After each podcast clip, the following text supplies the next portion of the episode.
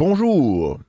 Tu es Louis-Philippe Delorimier. Hey! Je suis Éric Normand-Carmel. Mon Dieu, mais tu dis tous les noms, t'es t'es de tout feu, tout flamme. Ouais, j'avais le goût que toi, tu le fais pas, cette intro Ouais, et nous vous présentons de l'âne. Au coq! ça sonne bizarre, hein? Ça sonne bizarre.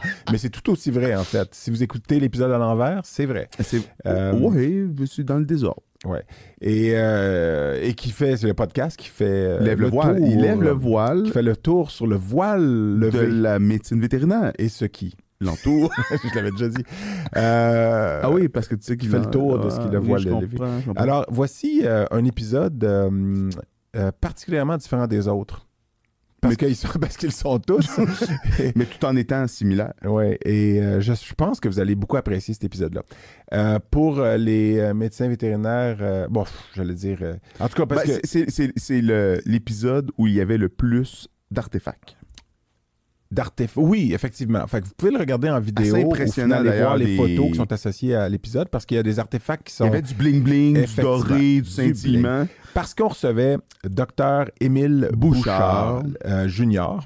Euh, Buyâtre de, ce- de son état. Buyâtre. D'ailleurs, je me suis fait dire euh, par texto cette semaine par le cousin de ma conjointe qui est un Français pourquoi vous dites praticien bovin? Hey, je t'ai que- pas mis une passe à la palette? Euh, Eh ben, oh Petit, petit lien envers le hockey parce que Émile Butch Bouchard était le père d'Émile Junior que nous connaissons bien. Donc, un joueur mythique. euh, du donc, Canadien lui- de Montréal. donc, lui, c'est le fils d'une légende, mais je pense qu'on peut dire c'est une légende. Ah, lui, c'est une légende vétérinaire. tout moment cas. où on l'a Ouais. reçu, en début novembre euh, 2022, il venait tout juste de se faire remettre la médaille, euh, la plus haute distinction de notre ordre professionnel, la médaille c'est-à-dire la médaille. Saint-Éloi. Saint-Éloi, le saint patron des métallurgiens, et, mais, ou surtout, en tout cas, puis il est saint patron de sérieusement beaucoup d'affaires, mais entre autres des médecins vétérinaires. C'est quand tu passes son CV à Saint-Éloi, c'est que ça finit par descendre à Maréchal Ferrand puis à devenir vétérinaire. Puis le- puis les maréchaux ferrants, c'était eux qui faisaient. C'est maréchaux ou les maréchals avec un S? Oh, ouais. On va demander à Édouard Ouais. Un bon un radiologiste vétérinaire sur la côte ouest qu'on salue. Donc, Émile, un personnage fort intéressant. Moi, c'est euh, on- qu'on le connaît personnellement aussi. C'est un, un- Non, mais attends, je- c'est parce que là, on, est- on a complètement sauté que tu as eu un, texto qui te demandait pourquoi on disait praticien bovin. Oui, parce que c'est le cousin ben, Clément que je salue qui nous dit pourquoi vous dites pas buyâtre parce qu'il trouve que c'est un mot qui est beau plutôt que praticien bovin qui sonne un peu euh, pas réducteur, mais je vous dis premièrement c'est deux mots au lieu d'un. Puis je suis d'accord avec lui. S'il y en a un qui dit deux, buyâtre, c'est ça que ça veut dire. Mais je pense que c'est l'équivalent d'hippiâtre. Puis d'ailleurs on en parle un petit peu. Euh, Émile qui a été président jusqu'à tout récemment de l'association mondiale de buyâtrie. Mais on dit Euh, pas un cyniatre ou un cynologue pour les chiens. là. Non, on dit il fait de la canine. Ouais. Moi je trouve tout le ouais, temps ben, ça, ça, ça veut dire il fait une dent. tu sais. En tout cas. Ça, c'est Mais- en France qu'on dit il fait de la ben, canine. c'est là. qu'ils le disent, donc. euh, mais, euh, et donc, un épisode fort intéressant. Émile, qui, est en- qui continue à être très actif dans toutes sortes de choses. Bon, on a oublié d'ailleurs de parler du fait qu'il fait de la plongée sous-marine. Donc, ça, écoutez pas l'épisode pour l'entendre vous parler de ses bulles, puis de ce- quand il remonte, puis qu'il se bloque le nez, puis qu'il se pète les tympans, parce qu'on n'en parle pas. Mais il fait de la plongée sous-marine.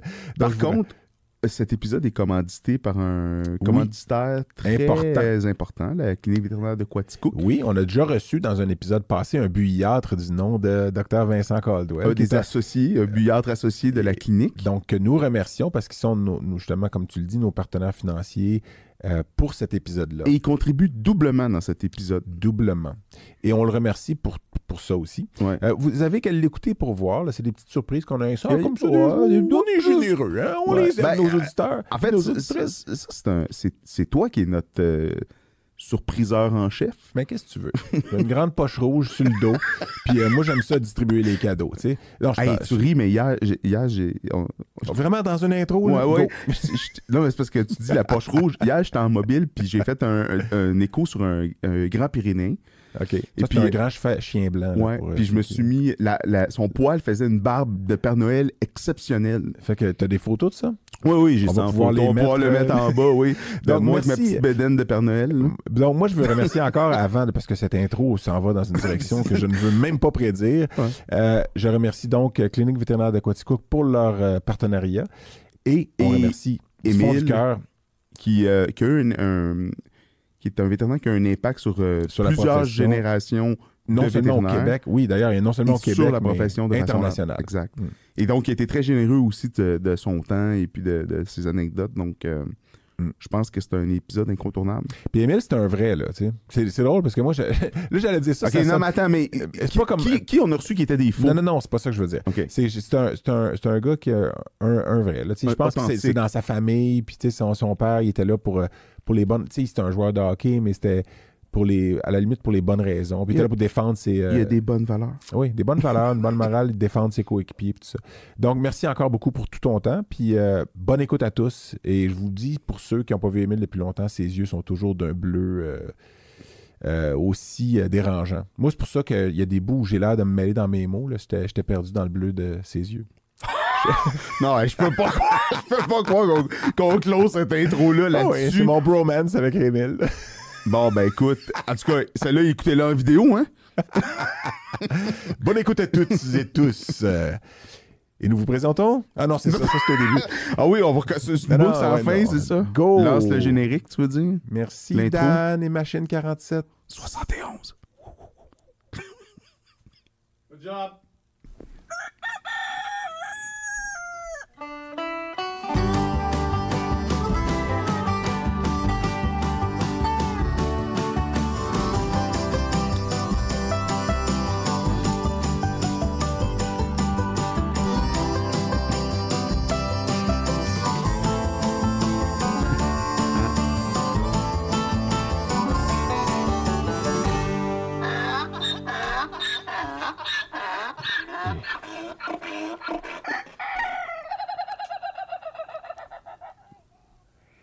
Bien, Bien, bien, bien, bien, bien. Qui voilà, qui voici. Tu me permettras pour la première fois de pas te saluer en premier parce que c'est la première fois que j'ai un médaillé de Saint-Éloi. Oh, En ma compagnie. Nous avons la plus haute distinction de notre ordre professionnel assis devant nous. Exactement, le docteur Émile Junior Bouchard. Et oui, le roc de Gibraltar. le roc de Gibraltar des vétérinaires praticiens du Québec. Le rock, capitaine des, des, de- des gens qui font de la médecine préventive de troupeaux. capitaine, On peut Bu- dire ça? capitaine Buyatry. Bonjour, Émile. Bonjour. Bonjour à vous deux. Merci, merci d'avoir euh, Accepté. accepté. notre invitation. C'est vraiment un plaisir euh, de t'avoir avec nous. C'est un honneur, même. Ça fait longtemps qu'on s'est pas vu, on se connaît bien, mais moi je m'ennuyais de, de, de voir ta bouille sympathique. Euh. Puis euh, pour vrai, Émile, je suis- je suis tellement content que tu sois là, puis que tu aies gagné une médaille de- ou que tu aies reçu la médaille de Saint-Éloi n'a aucun lien avec le fait qu'on t'a in- invité. Ben non, ben non. c'est- Dans le sens De toute où euh, façon, j'a- j'aurais le goût de dire c'est une parmi tant d'autres. là, Cette année, ça a été une grosse c'est année une de, déferlante. de Ouais, prix Deux médailles, deux prix. Ouais? Oui, il me semble. Oui, l'autre, c'est la BVP, si je... Non, c'est le- c'est le Mac... Mac- euh, Attends, j'ai noté. T'as pas pris des notes, Eric? Oui.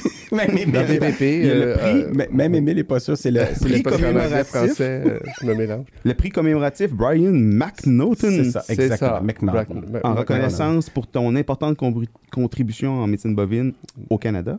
Ouais. La médaille de Saint-Éloi. Mhm. Et puis attends, il me semble qu'il y en avait un autre, non?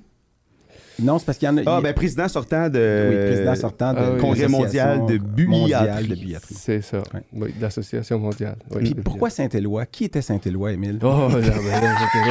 C'est- le bon Saint-Éloi qui avait dit au roi d'Agobert qu'il Oui. avait mis sa culotte à l'envers. Dagobert C'est ce Ier. que j'ai retenu. non, mais Saint-Éloi, je pense Mais que... donc, c'est-tu le même Saint-Éloi? Oui, c'est le Ben, même il y en a Saint-Éloi. pas deux, là. C'est le, même. Je vous confirme, je suis allé chercher.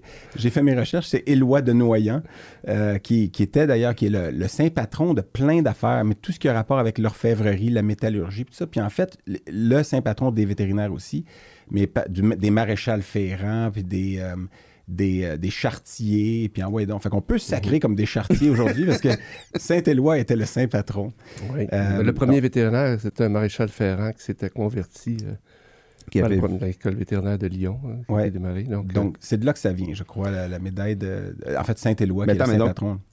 Bourgelat, c'est un maréchal ferrant. oui. Ah oui. Ben, à, à l'époque, euh, avant que la médecine vétérinaire existe euh, officiellement, c'était des maréchals Ferrand qui réparaient les chevaux. Ouais. Les- Comme maintenant, les avant les grandes qui- écoles. qui puis, euh, ouais. Qui ont d'ailleurs été instaurés à l'époque napoléonienne pour ouais, traiter les chevaux. ouais, les euh, hippiatres. tu vois, le- Oui, les oui, gens ont de la difficulté avec le mot buyatrie. euh, Ben, pas moi. Ma, ma conjointe, son nom de famille, c'est Bua. On dirait quasiment Ah. que vous avez parti d'une association internationale pour elle. bon. la buatterie. Mais la buatterie, c'est vrai qu'on c'est la, spécialité de la médecine bovine, finalement. C'est ça? euh? Oui, c'est ça. Puis euh, tu es président sortant donc, de cette association. Mais comme ça, c'est tout récent, puis que tu as un long passé, ben, on, va, on, va, on va le faire chronologiquement. Oui, Eric. ben, c'est- vraiment notre spécialité de le faire en général de façon De façon et complètement et erratique. chronologique. Euh, Je me rappelle plus des choses qui sont passées il y a longtemps. suite à tes nombreux traumas crâniens. Mais euh, est-ce que, euh, Éric, tu avais une petite intro à faire qui parlait pas d'Émile ou qui parlait d'Émile ou euh, Je peux m'en aller. tout de suite? Non, non, non, non. On peut le faire tout de suite. On part, puis on y va. Ben, c'est comme Go. tu veux. Moi, j'ai bon. j'ai une bio. OK. T'as une bio. Ouais. Ah, moi, je te laisse aller. Mais si toi, tu avais d'autres choses à dire, je, Ben, je moi, suis je- fort aise de t'écouter sur ce sujet. Non, juste parce qu'on est au début de l'épisode puis on a fait le, le faux pas de commencer tard Tout avec suite, la... on fera pas l'erreur, Tout de suite, ouais. parce qu'on, on, tu sais, il, est- il est 5 heures quelque part, puis on a la petite habitude d'ouvrir une petite euh, bière de microbrasserie québécoise. Puis là, j'ai choisi, par pur hasard, mais vraiment pas, une bière qui a comme un chandail qui ressemble à un, un jersey des Canadiens de Montréal. On se demande pourquoi. euh, qui s'appelle Partisan et que je connais pas. Euh, puis moi, j'ai, décidé que pour l'inviter cette fois-ci, il y aurait un genre de, de, de mug trophée. Et c'est le, le trophée Molson, parce que tu vas être notre euh, étoile du, euh, Oui, de étoile ce du podcast, cas, Étoile de du, ce match. de, l'épisode. Non, mais ça, j'ai acheté ça euh, tu sais, de, de seconde ou de troisième main. euh, Probablement. 3 4 main, oui.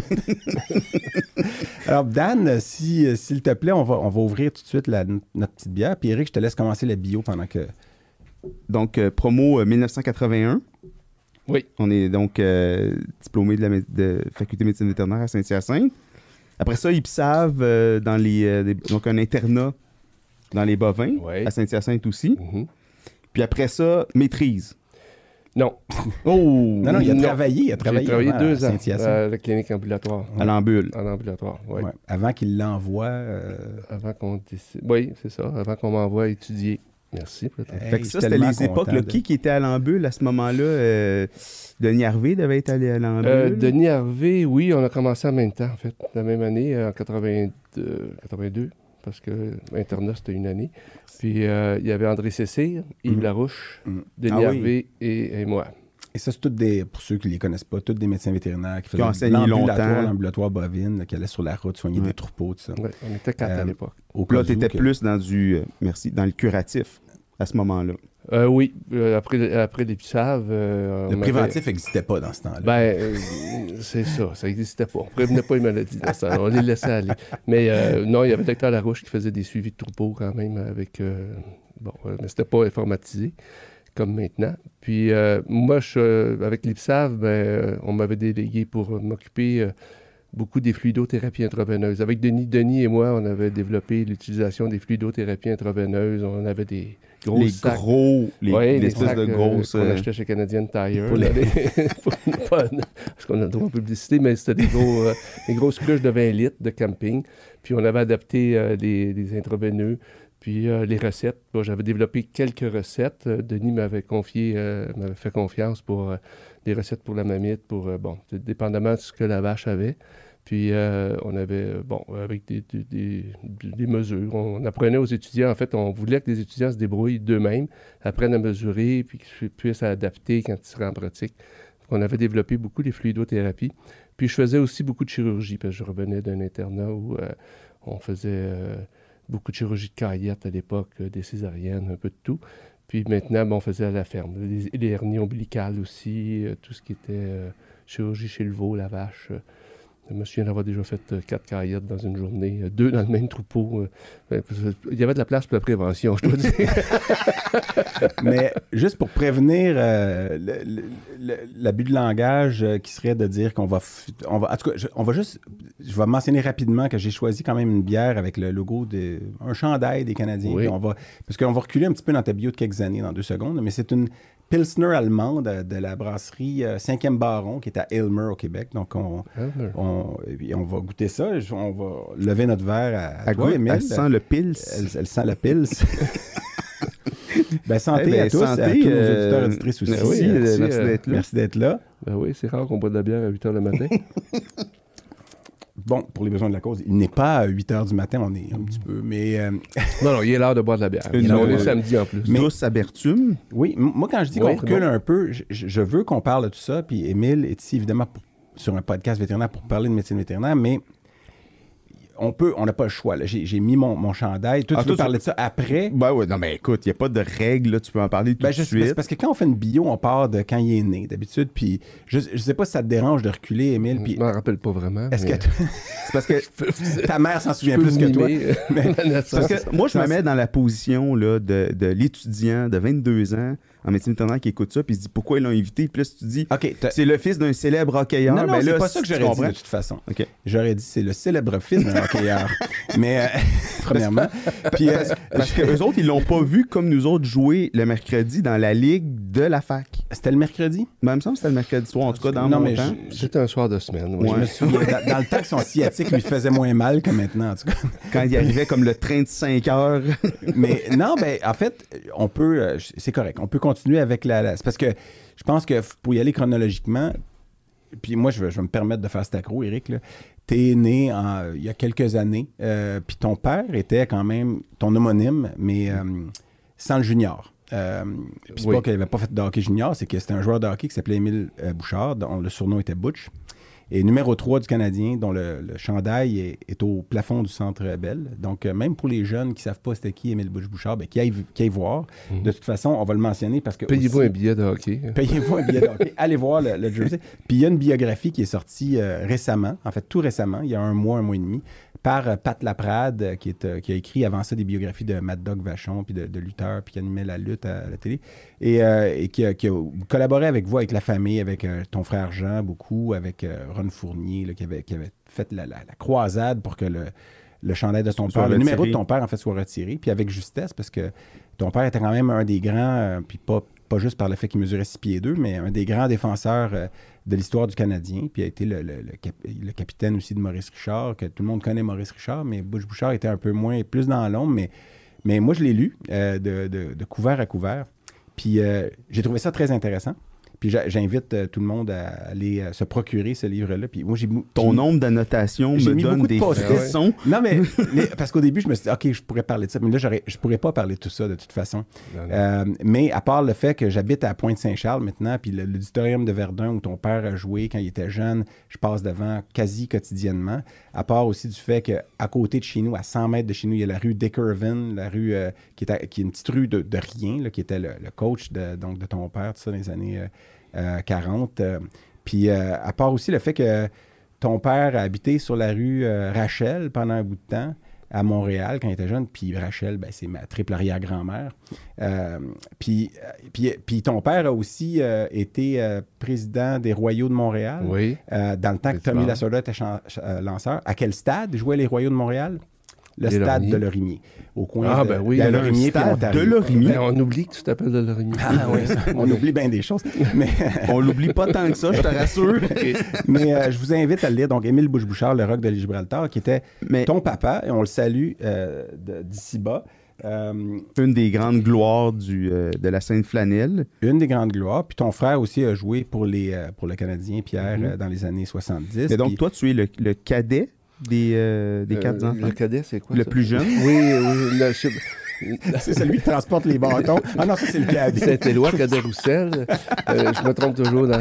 Euh, le deuxième, c'est quoi? C'est euh, le majeur? Euh, Il y a l'aîné, le puiné. L'index. Mais euh, euh, oui, je suis le cadet. Mais le cadet Non, non, des garçons, hein, parce qu'il y a une fille après. Oui, c'est ça. Il y a ma Ah, soeur Ta Suzanne. Oui, on est cinq enfants. Fait Mon père quatre avait gars, déjà dit. Une fille. Quatre gars, une fille. Mon père avait déjà été interviewé par. Euh, par puis là, parce que je cherche son nom, l'ancienne ministre euh, qui est de l'assurance automobile, Madame. euh, qui avait son émission. Vous êtes Ah, donc- Lise Payette, Lise Lise Payette, Payette, pardon. Lise Payette, que- oui. Puis euh, Lise Payette, qui était quand même assez féministe. Puis ouais. elle avait, Ouais. elle Ben, elle avait son émission, avec ma mère, puis elle avait dit, euh, elle avait, avait demandé combien vous avez d'enfants, dit, j'ai quatre enfants et une fille. Ah, il en 2022, ça Lise passe. Il a répondu ça à Lise Oui, Payette. oui, mais il, il lui, il, était, tu sais, il s'attendait à combien vous avez, je sais pas, de garçons. puis j'ai quatre enfants et une fille, mais elle, elle avait pas, elle, Elle avait avait pas pas, relevé. Avait pas frappé sur le clou. non, non, drôle parce que ma mère m'a dit euh, Mais, euh, mais t'es- d'ailleurs, tu es né euh, quelques semaines seulement après que ton père ait accroché ses patins puis qu'il a Oui. gagné sa dernière, sa quatrième et dernière Coupe Stanley. oui, Euh, en puis, 56. euh, en 56. Pas, pas Donc, là, on peut révéler mon dire- âge. On peut dire, ouais, on peut révéler ton âge, mais euh, tu les fais pas du tout. D'ailleurs, tu as encore le- les abdos durs comme de la roche. Ouais, c'est quoi, c'est le- votre lien d'abdos durs? Ah, c'est un- c'est une drôle d'histoire. Ben non, mais là, Il n'y a aucun lien, en fait. C'est qu'à un moment donné, j'avais Émile. il arrive, tu touches le ventre, puis tu lui montres que toi aussi, t'as le ventre dur grâce à ses conseils. Il se déshabille devant moi. Oui, ça, ça sonne Ça, un peu bizarre de même.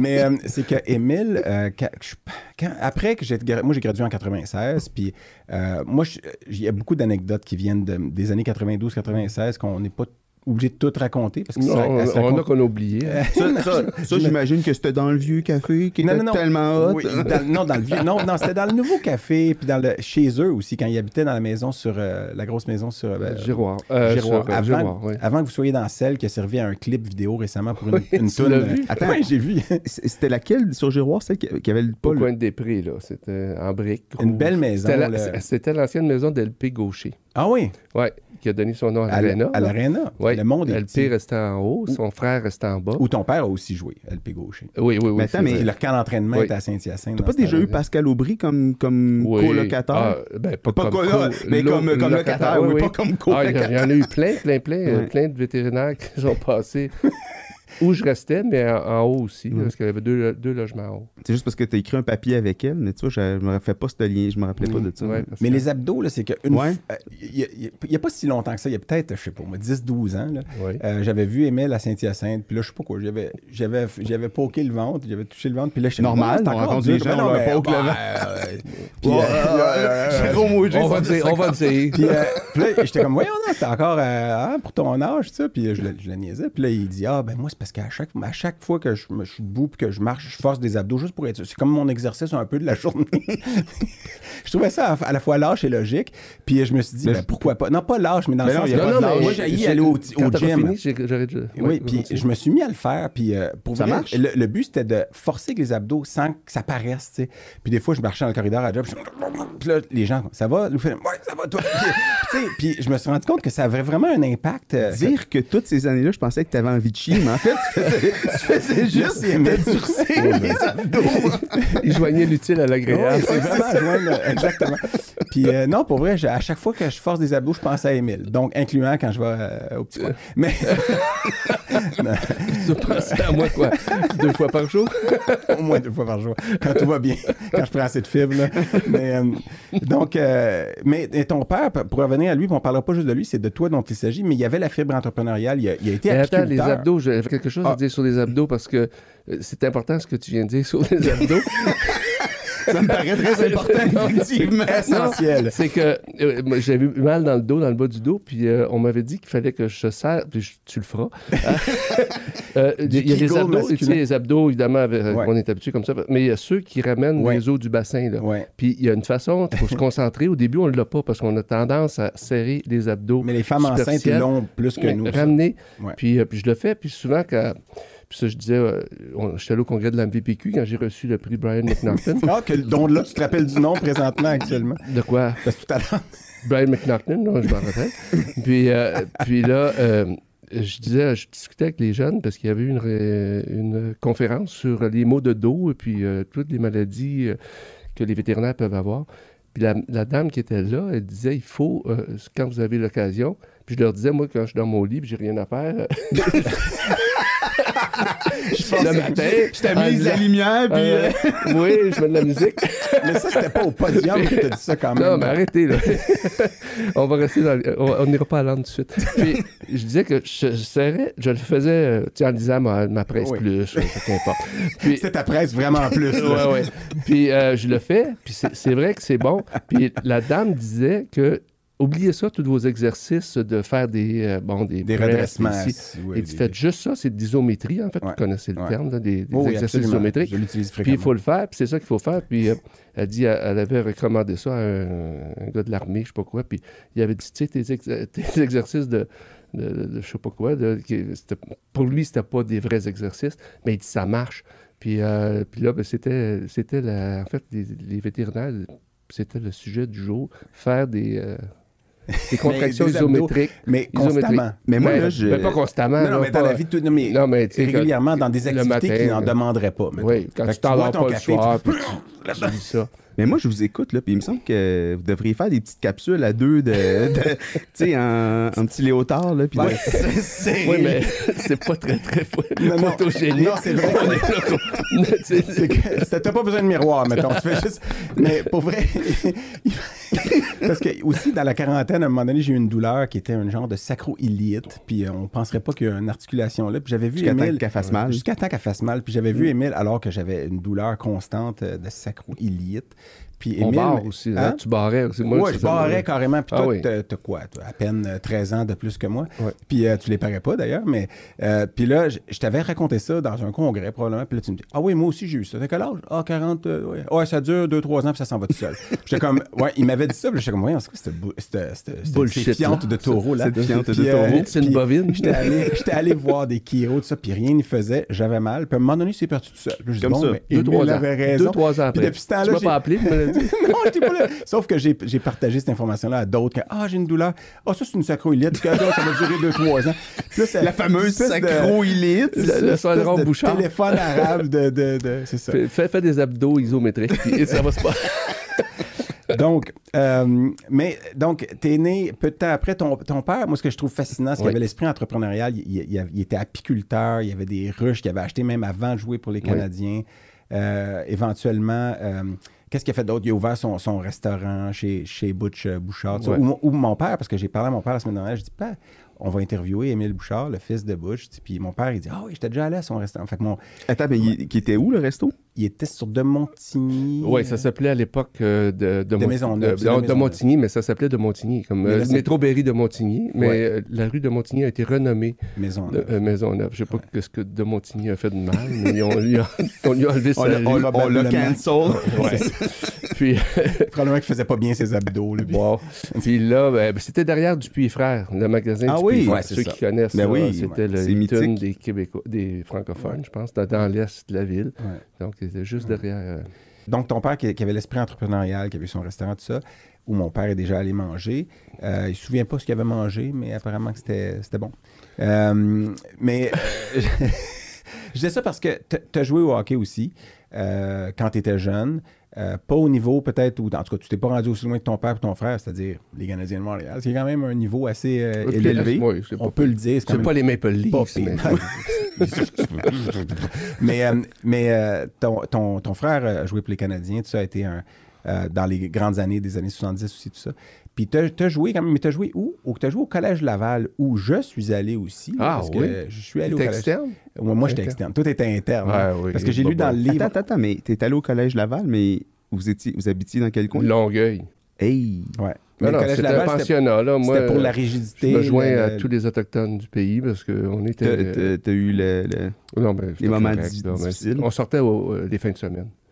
On sortait les Mais c'est vrai que c'était les mais- frères maristes euh, de- de- du collège euh, Laval. Je suis allé, moi, je les voyais juste en. Mais il y avait, par exemple, euh, sans, sans faire de blague, il y avait encore de- à l'époque des petits sévices, euh, pas des gros sévices corporels, mais je me souviens de. mais- ça, c'était à l'époque où c'était. Toi, t'es allé, c'était encore non mix. moi, j'étais externe, encore- c'était juste des C'était gars. pas laïque. Encore, ouais. C'est devenu, euh, c'est devenu c'était mixte. 13 ans de différence avec moi. Ouais. Moi, c'était encore. euh, ouais. C'est drôle parce que Jacques Dupuis aussi, t'es allé au collège Ouais, Laval. Jean Dupuis aussi. Euh, qu'on salue. Guy Beauregard. Guy Beauregard aussi, qu'on Ouais. salue. Ah oui, Donc, je ne euh, savais pas, ils ouais. n'en ont pas parlé. Il y en Bon, ben là, d'autres tu- aussi dont je... Tu viens de mentionner des gars qui ont aussi enseigné à Saint-Hyacinthe, comme toi, puis qui ont joué dans l'équipe de hockey dans mes années. Oui. Ça, c'est nos années. Là. Ouais, moi, je suis, moi, je suis Jacques, le- 92, le- 96. Guy Beauregard, On arrive, on avait, on avait une équipe de feu de gars. Moi, je ne jouais pas au hockey, mais j'allais vous voir jouer. Ah oui. Puis c'est là qui nous amène à ta maison sur euh, Giroir aussi. Là, mais euh, on allait, on, on battait le cégep de Saint-Hyacinthe qui, Ouais. aujourd'hui, pour ne pas être intemporel, en novembre 2022, est dans les nouvelles pour les mauvaises raisons. Là, on ne sait pas Mm. trop ce qui est arrivé dans l'initiation du- de l'équipe de hockey, mais c'est dans les nouvelles aujourd'hui de, De? du cégep de Saint-Hyacinthe. Ah oui? Euh, Euh, ah oui? aujourd'hui, là, tu sais, vous. Ah non, euh, fait je suis dans le comité de la fondation du cégep. Hey. Pas vrai? Ouais. Mais l'équipe de hockey masculine du cégep de, de Saint-Hyacinthe est dans les nouvelles pour les mauvaises raisons. On ne sait pas trop ce qui s'est passé à l'initiation, mais, mais tout ça pour dire que. Tant que vous n'avez pas de fonds cachés. C'est ça. T'es Non, correct, non, c'est on ça. Mais on jouait contre eux, on jouait contre les gars de l'ITA, on jouait contre. euh, des fois, c'était des amis, mettons des frères euh, de, de gars de notre promo. Mais vous aviez une équipe de feu. Il y avait toi à la défense, euh, qui était un peu comme ton père, grand, difficile à, à contourner. Euh, Jacques Mais, Dupuis. mais, qui- tu sais, Louis-Philippe, je ne veux pas t'interrompre, mais je ne sais pas si tu connais je sais pas si tu connais Norbert Bonneau. Je sais pas si je connais Norbert, mais Bon, mais quand je rencontre Norbert, à toutes les fois, il me dit Moi, Émile, j'allais te voir jouer. Puis on t'entendait, là. Scrunch, scrunch, scrunch, sur la glace, mes coups de patin. Ah, j'avais de des, j'avais des bonnes jambes. hein, Ouais, puis, ouais, puis je pesais fort. Puis je dis, tu sais, Norbert, euh, des fois, on jouait pas contact, mais quand il y avait un, un joueur d'avant qui était en avant de moi, je faisais scrunch, scrunch, puis là, il, Il avait- paniquait un peu, puis il, il perdait la il dit, quand tu peux pas. Mais on, Mais avait, on avait toute une équipe. C'est... Mais est-ce que Norbert jouait au hockey? Non, il venait nous voir jouer, mais euh, euh, on a déjà joué avec, avec les professeurs. Je me souviens de Michel Olivieri, Michel Morin qui gardait les buts. Attends, euh, oh, oh, attends, oh. Michel Morin était gardien de but. qui était Oui, pathologiste, Ouais. euh, dans le- qui, qui était maintenant à la retraite, le père de Gavan, qu'on salue. Ouais. Mhm. Puis euh, Michel Olivieri, qui est décédé euh, il y a quelques années, Ben qui oui, était chirurgien Michel. dans les petits animaux, qui a Ben travaillé à la faculté aussi J'étais avant. déjà allé des voyages à New York avec Michel Olivieri. Ouais. Ça devait être euh, de tout repos. Michel nous a donné du fil à retordre. Il y a encore des cicatrices au foie. Même à sa blonde qui, qui nous accompagnait. Mais on avait une équipe dans ce temps-là quand même à Saint-Hyacinthe qui était, euh, qui était euh, pour, tu sais, pour une, c'était rendu déjà une profession très féminine hein, des années Oui. 90 comme nos années, Eric, euh, c'était plus que trois quarts de, de filles puis euh, un quart de gars, mais on Là, avait tu vas équipe- encore me sortir que toi, ta promo. Non, non, non, je Ok. parlerai pas de ça aujourd'hui. C'est retournez voir les épisodes antérieurs. Mais euh, puis euh, parce que la semaine dernière, on a, il y a eu un party pour la- l'anniversaire de naissance de Marc-André d'Anjou qui vient d'avoir 50 ans. Joyeux Ah, anniversaire à Marc-André. Ouais, oui, Puis- anniversaire. et là, il y avait euh, un, un ami de longue date qui, qui est le frère de- d'un gars de ma promo qui, lui, jouait des fois contre. On, on a- il se bâtissait une équipe, puis il venait jouer contre les gars de Medvet. Là, on parle de euh, Dave. David Lavoie, qui est un costaud aussi, 6 pieds 3. Puis il disait Hey, Vous autres, votre équipe, avec euh, le fils à Bouchard, euh, le- il y avait lui, il y avait Jacques Dupuis, qui était pas très grand, mais qui avait un coup de Oui, patin. oui, Jacques, il malade. traversait la Son glace. centre de gravité cuisses, était- était bas. Ouais, Jacques, c'est des cuisses. Il avait joué au junior aussi, tout ça. Fait qu'on avait vraiment une équipe euh, un peu boostée, là. Puis euh, c'est les belles années. Puis ces fois-là aussi, on se ramassait des fois chez vous. Puis José, ta conjointe qu'on salue, euh, était euh, à l'extérieur. Elle travaillait dans le temps pour Pfizer. Elle était aux États-Unis dans Ça un congrès. Puis là, les enfants dormaient chez Émile. On va chez. Mais moi, il y a une scène Non. mémorable. Ben, que- il fallait que j'y garde quand Oui. même. Fait que Attends, je mais m'occupe de mes... t'es amené après le match alors que t'avais les enfants qui dormaient à la Oui, maison? on renvoyait la Oui. gardienne à la Mais maison. il- Mais les enfants, c'est important. Les enfants doivent, doivent subir ce que.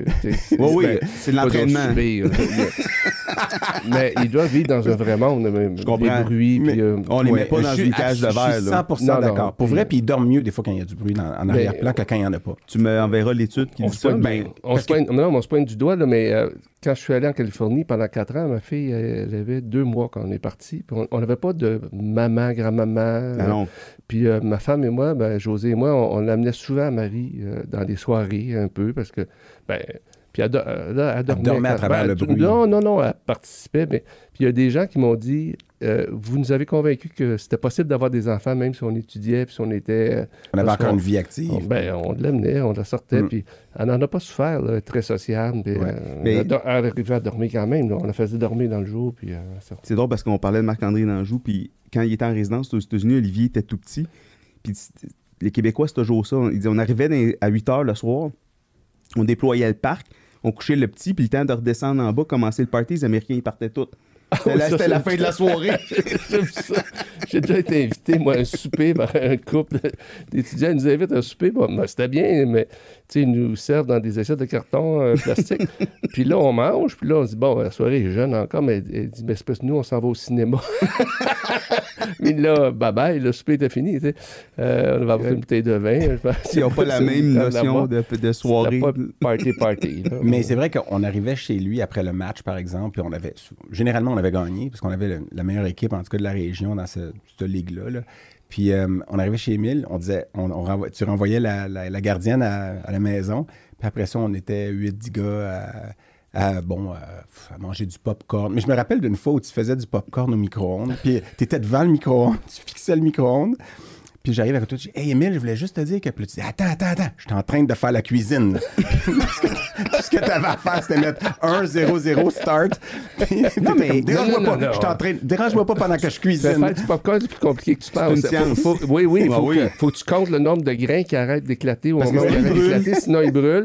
Puis sinon, il y en a plein que tu, tu- tu te casses les dents. Oui, oui, exact. Donc, euh, C'est- Avoir un bon équilibre de ratio éclaté puis pas brûlé. Mhm. Non, non, c'est une science. Au Ah micro-ondes, Mais euh, mais il y a beaucoup d'anecdotes, on va Il saluer. euh, oui, je te crois, je te crois. Je me souviens de ça, mais il y avait des ailes de poulet aussi. C'était peut-être des ailes de poulet cette fois-là. Oui. Mais on saluera tous ces gars-là qui, qui se reconnaîtront, là, Frédéric Tremblay, Sylvain Messier, Oui, Martin, Martin Frédéric Tremblay Rodrigue. qui s'est endormi. Puis, Oui. euh, puis vous, euh, ben vous, pas Tu moi, là, mais vous, vous, et, vous les autres.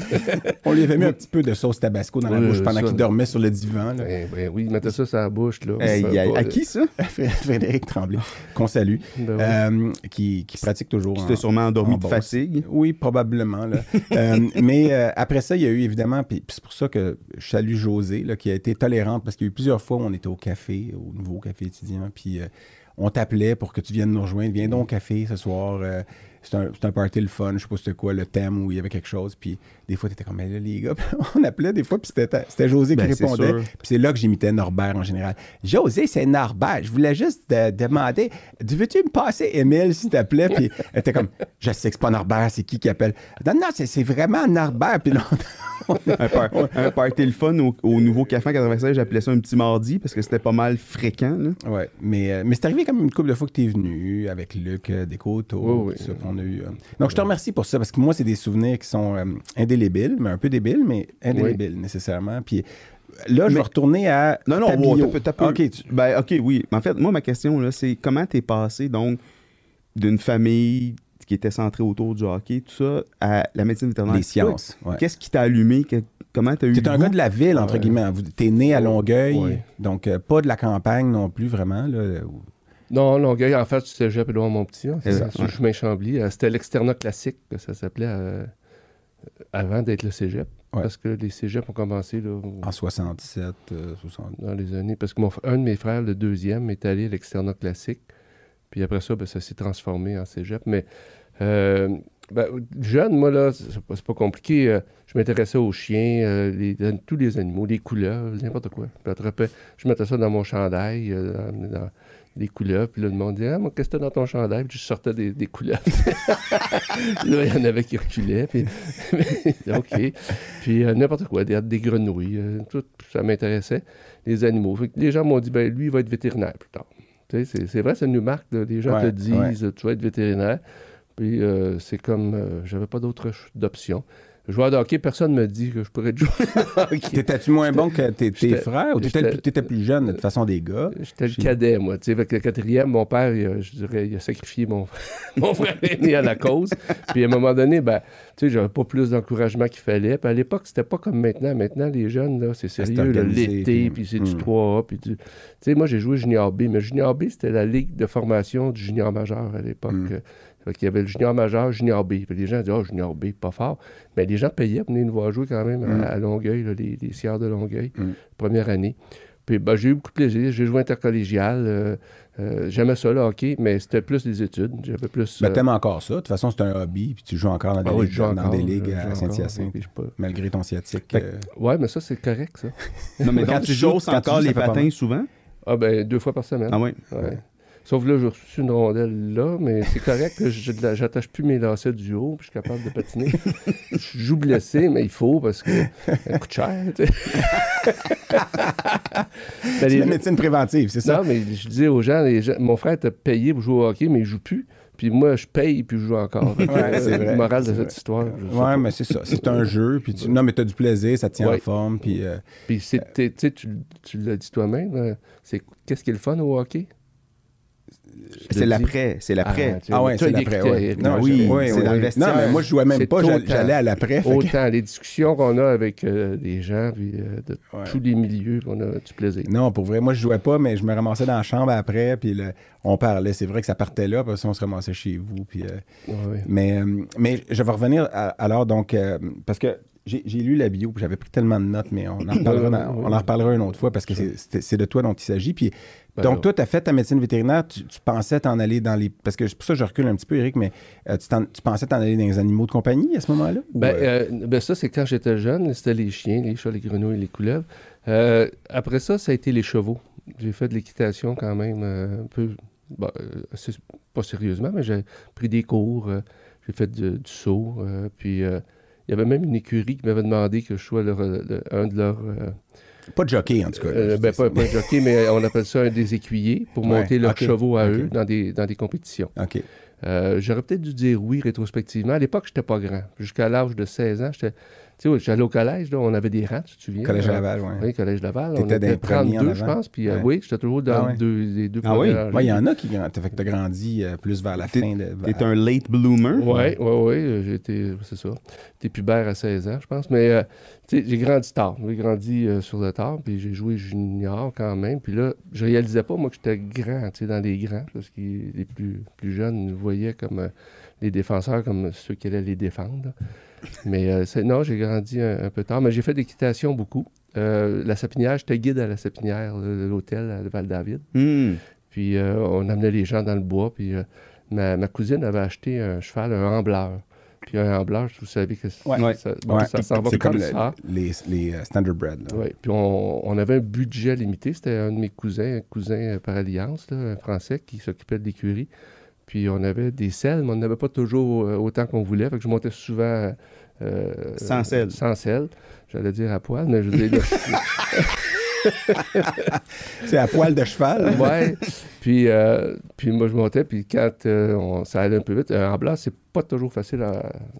À, à- à monter. Bon, c'est dur pour le dos, là. tu Ouais. sais. Je serre les abdominaux. fait que tu faisais tes petits. euh, ouais. Ton Puis isométrique. non, mais j'ai ben, j'ai bien aimé, bon, chevaux. C'était mais la vache laitière, c'est arrivé quand Ben, dans ton. euh, Pendant mon cours, euh, tu sais, j'ai commencé le cours, puis je dis à mon frère, ben, je, il dit, tu vas faire quoi, vétérinaire? Ben, je, je sais pas encore, je vais voir. euh, euh, petits animaux, peut-être, euh, les chevaux. euh, ben, il dit, ben ton non. ton il dit, frère Pierre, Pierre, ouais, Ok. il avait acheté sa ferme. lui avait acheté sa ferme, il avait Ouais, pris sa ouais. retraite. Producteur laitier. Ben non, lui, il n'est pas du tout bovin. Il avait, des- il avait- il avait acheté des bovins. Je ne sais pas s'ils avaient à l'époque. Euh, mais il dit, ben non, il dit des bovins, des vaches. Je dis, ah oui, il y a des vétérinaires dans les vaches. Euh, bon, j'ai commencé à regarder ça. Puis je me suis dit, tu sais, c'est un choix de vie aussi. On se dit, comment on veut vivre après? Est-ce que, Mhm. est-ce que je veux être euh, dans un local? euh, puis le type de personnes que tu Mhm. rencontres, c'est sûr Ouais. que, bon, euh, c'est deux mondes un peu différents. Puis tu travailles. Puis j'ai jamais regretté, là, parce que j'ai apprécié beaucoup travailler dans un milieu rural avec l'approche familiale, Mhm. des gens qui. euh, Mhm. c'est- C'est c'est différent. C'est complètement différent. Donc, t'as- durant tes années en médecine vétérinaire, tu as pensé à ça. Puis c'est quand, après d'être rentré, c'est là que tu te dit, ben, je vais peut-être aller vers les bovins. Ouais. T'as comme on a dit tout à l'heure, l'Internet, tout ça. Puis là, tu es allé en Californie. Puis- pourquoi le, à- à- le goût de poursuivre des études supérieures, d'aller à, à l'étranger se former, puis Ben, en fait, ils m'ont dit, euh, après deux ans de, de clinique ambulatoire, parce qu'il y avait euh, euh, Claude Deslandes, qui était, euh, qui était clinicien à l'époque, puis il y avait aussi euh, Jean Barry. Mais euh, les deux ont été obligés de quitter leur poste, puis ont été remplacés par Denis Harvey et moi. Mais il y avait une rotation de jeunes professeurs, parce que l'université exigeait qu'on ait des études supérieures, des- un peu plus pour... euh, pour être prof, il fallait des un PhD, mais comme on était en clinique, nous, euh, une résidence, ça peut faire résidence maîtrise. Mhm. Denis avait une maîtrise Mhm. du CRRA. Donc, Denis a, resté. Moi, le doyen de l'époque, Raymond Roy, Mhm.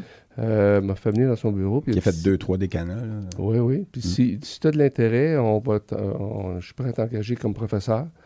Puis euh, tu quittes pour aller étudier. Fait que t'avais un peu euh, catapulté, ben pas catapulté, mais puis Davis, à ce moment-là, t'étais un des premiers à aller faire une résidence. euh, Ben euh, oui, en fait, j'avais appliqué, c'était le matching, un programme de, en anglais matching, là, mais matching. Mhm. Euh, puis il, il fallait qu'on nomme, nous, les, nos universités qui nous intéressaient le Vos plus. premiers choix. Ouais. puis- Puis à l'époque, euh, ben, il y avait euh, Pierre Lessard, je ne sais pas si vous connaissez Pierre Lessard, non, c'est un vétérinaire qui est resté en Californie, mais qui avait un poste en équine comme moi, euh, médecine équine. Puis euh, il était là-bas. Euh, puis Davis, c'était pas la pire place où aller, hein, on- Ouais. on va s'entendre. Euh, La Ivy League, Puis, des études. puis, des euh, écoles, euh, quand même beaucoup de francophones dans ces années-là qui étaient là-bas. Il y avait Jean-Pierre Lavoie. Non, non, Jean-Pierre Lavoie, plus- il- il- ben, en fait, Ben, je vais revenir à ça. Ouais. Euh, il y avait euh, Michel Olivieri était, était là, il venait de revenir. Il y avait André Vrins qui était passé par là, mais Dominique Penning aussi, qui est passé peut-être. oui, elle est arrivée en même temps que moi. Elle, Mm. Dominique était là, mais euh, on était. ben, en fait, moi, ce que je connaissais, c'est André Vrins qui était revenu, mais André Vrins avait fait, lui, une résidence à ses frais. Il n'était pas, Mm. pas un résident officiel de l'université. Il était hors matching. C'était non ouais. payé. ouais. Puis c'est ça. Euh, puis euh, Pierre Lessard avait été accepté. Mais de toute façon, moi, j'avais mis Cornell, euh, Gainesville, puis en, en choix après. Puis ils m'ont, ils m'ont accepté. C'est sûr que j'avais une expérience de deux ans. Puis quand je regarde, ils prenaient trois résidents l'année où je suis allé. Les deux autres, c'est des résidentes qui avaient très peu d'expérience. Puis comparativement, je te le dirais, même aux cliniciens, bah, aux profs, il y avait Brad Smith, qui était quand même quelqu'un d'assez connu. Il a fait son livre de Mhm, médecine mhm. interne. Ouais. Puis Brad Smith, il venait du milieu équin.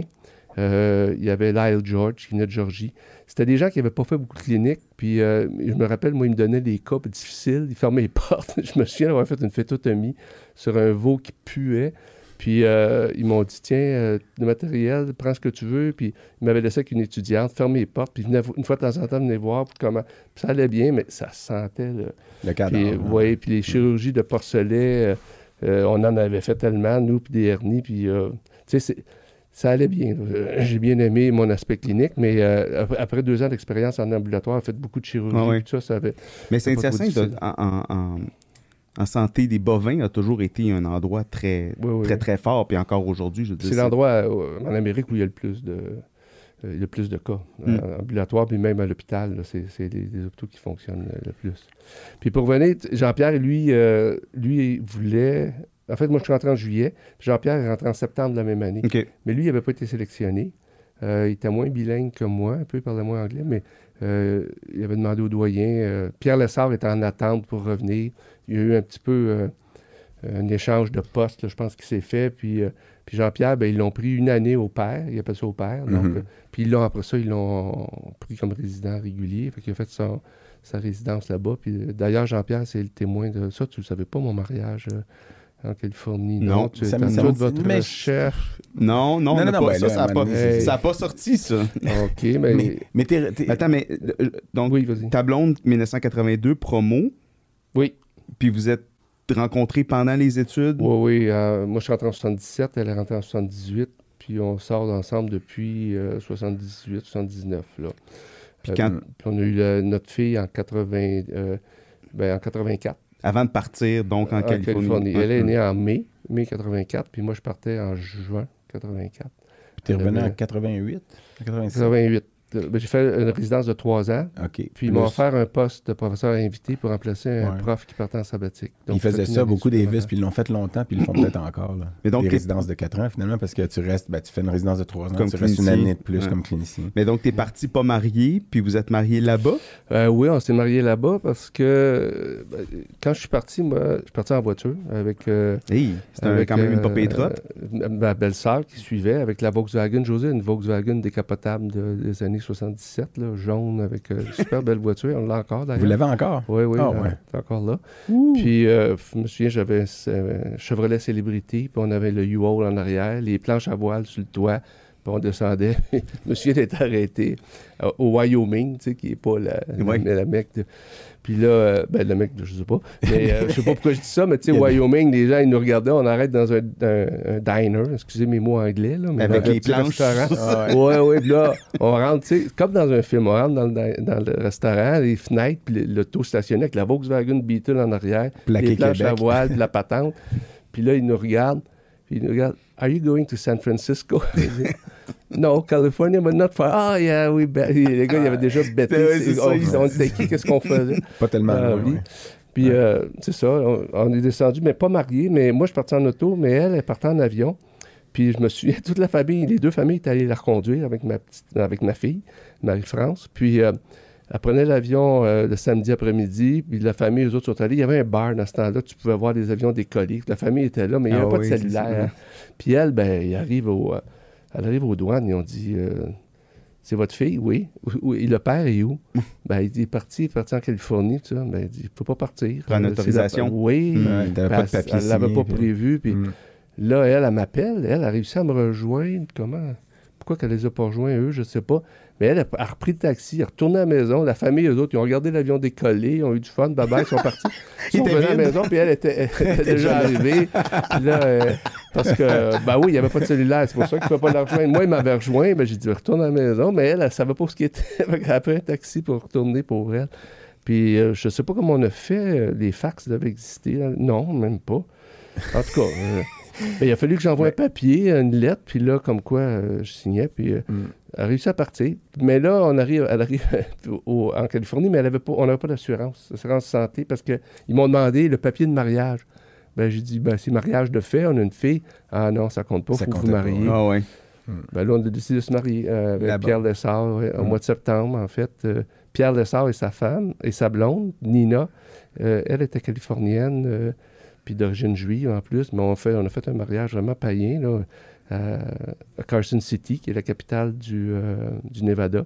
Ah oui? Donc, on avait... Vous- euh, vous- euh, le vrai mariage, là, euh, Ouais, Au Nevada, là. la Ouais, petite ouais, chapelle Nevada. euh, là, tu, tu vas à l'hôtel de ville le matin, au sous-sol d'hôtel de ville, avec du monde qui, qui sont rencontrés depuis deux jours, parce que ils sont après se Ils sont- manger ils sur sont- le banc. ils là, sont puis- sur la brosse. Ouais, puis à peu près, là, puis tu te dis, oh boy, ils se marient, là, ils sont, ils s'aiment dans deux jours, je sais pas ce que ça va donner. Puis là, Comme dans on, on a rappelé papier, puis on, est, on arrive au le Wedding Bell Chapel, ça s'appelle. Euh, D'ailleurs, je suis retourné avec Gilles Fecteau. Elle est encore là? Non, non, non, un- on est retourné avec Gilles Fecteau quelques années après, c'était un restaurant italien. Oh, restaurant italien, on va le- apporter une le- petite anecdote. Oh, c'est Émile. le sérieux de la business, oui. non, Mais- parce que. Mais attends, mais il allait dire qui était ton témoin à ton mariage? Ben, ben, c'est ça, mon témoin à mon mariage, j'avais une, une autre résidente qui venait d'Angleterre. Puis d'ailleurs, c'est elle qui m'a prêté sa bague parce qu'on arrive pour se marier. Puis j'avais compris, moi, qu'il fournissait la bague, mais à 70 US, ça ne doit pas être bien beau. C'était pas ça. Fait que là, il dit, où la bague, le- le- l'espèce de. Ben, j'allais dire le curé, le prêtre, l'officiant. il était nerveux un peu parce que ça coûtait vraiment pas cher. Puis il perdait son temps, là, plus ça prenait du temps. Puis elle m'avait prêté sa bague qui rentrait dans le petit doigt. Fait que c'était pas trop sérieux. attends, Puis- tu t'es marié sur une bague empruntée qui Ben oui, rentrait oui, juste dans, ton petit doigt. Ouais, ouais, ouais. Lui, il essayait de tous les doigts, ça marchait pas. Fait que là, il mis dans le petit doigt parce qu'elle, elle, je me suis retourné, j'ai dit, y a-tu quelqu'un qui a une bague à me prêter? il était en avant de moi, puis tu voyais qu'il fatiguait parce que j'avais pas de bague. Ma blonde avait celle de sa grand-mère qu'elle avait apportée, on n'avait pas. Puis là, ben, euh, puis là, mon, mon témoin, c'était Jean-Pierre Lavoie. Ah. Jean-Pierre Lavoie est arrivé, lui, euh, au début septembre. J'ai dit, veux-tu être mon témoin? Puis euh, après ça, on a fait la noce dans un restaurant basque. Ah oui, Euh, un ça- restaurant basque en, Ah, au oui. Nevada. oui, Ouais, c'est beaucoup de ça. Basques, hein, des éleveurs de Pour vrai? moutons qui étaient dans les montagnes là-bas. Puis c'est tout le, Nevada a été. euh, il y a beaucoup d'immigrants basques. qui Ah là. Eh bien. Puis il y avait un motel Ça basque. sonne comme une aussi. blague, mais je te crois. Non, non, non, c'était des propriétaires. Les Il y en a fameux qui parlaient Basques du français, Nevada. même, puis, Puis euh, le motel, je me souviens, c'était tout rose. C'était un beau motel rose. Puis, Ouais. puis là, ben, Jean-Pierre nous accompagne, mais tu sais, on était des étudiants, fait qu'on avait une chambre, deux lits doubles. On, s'installe, on se couche, le bébé dans, dans le parc, comme tu dis, Mhm. des plis de parc, Mhm. couche le bébé, José puis moi, on se couche. Puis là, on ferme les lumières. Puis là, je dis, Jean-Pierre, il dit quoi? Ben, je dis, tu sais, quand je t'ai demandé d'être témoin, là, oui. Je pensais pas que tu viendrais jusque dans la chambre. Hey, Attends, Jean- vous étiez dans la chambre oui, ensemble? oui, oui. Puis là, Jean-Pierre, il, allume les lumières, il se lève, il dit Ah, mon Dieu, Émile, c'est vrai, c'est votre nuit de noces, je n'avais pas pensé. Puis là. Ben là, j'ai dit C'est correct. Il dit On- C'est correct, Le moment est passé. Oui, oui, oui, c'est correct. C'est pas le temps d'aller se trouver une autre chambre. Là, tu sais. Puis, mais euh, Excellent. Ah, c'est sûr que d'avoir ton Mais- témoin dans ta chambre pour la nuit de noces, c'est moins ça, tu sais. c'est ça. C'est pas toujours euh, l'idéal, mais c'est que c'est ça. C'est des noces d'étudiants. non, mais je, me rappelais de. Tu as dit restaurant italien, puis je me rappelle juste de la fois qu'on s'est vu, puis c'est- des années plus tard, là, mais en, en, en- Floride, euh, au congrès, c'est le VMX maintenant.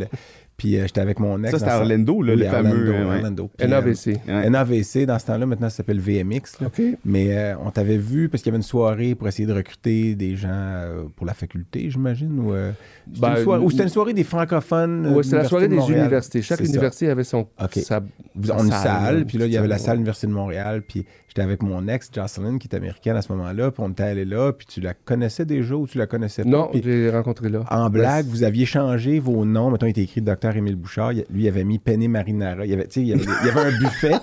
Fait que Mais là, les cartons du buffet étaient de la même grosseur, même grosseur que nos ceux- tags. que ceux qui vont dans les petits les cocardes là, tu sais. Fait que lui il s'appelait Penny Marinara puis Jocelyn elle avait mis Genre Italian meatballs. Ok. Non, Italian meatballs. Puis là la, la blague c'était que toute la soirée il s'appelait comme Penny Marinara.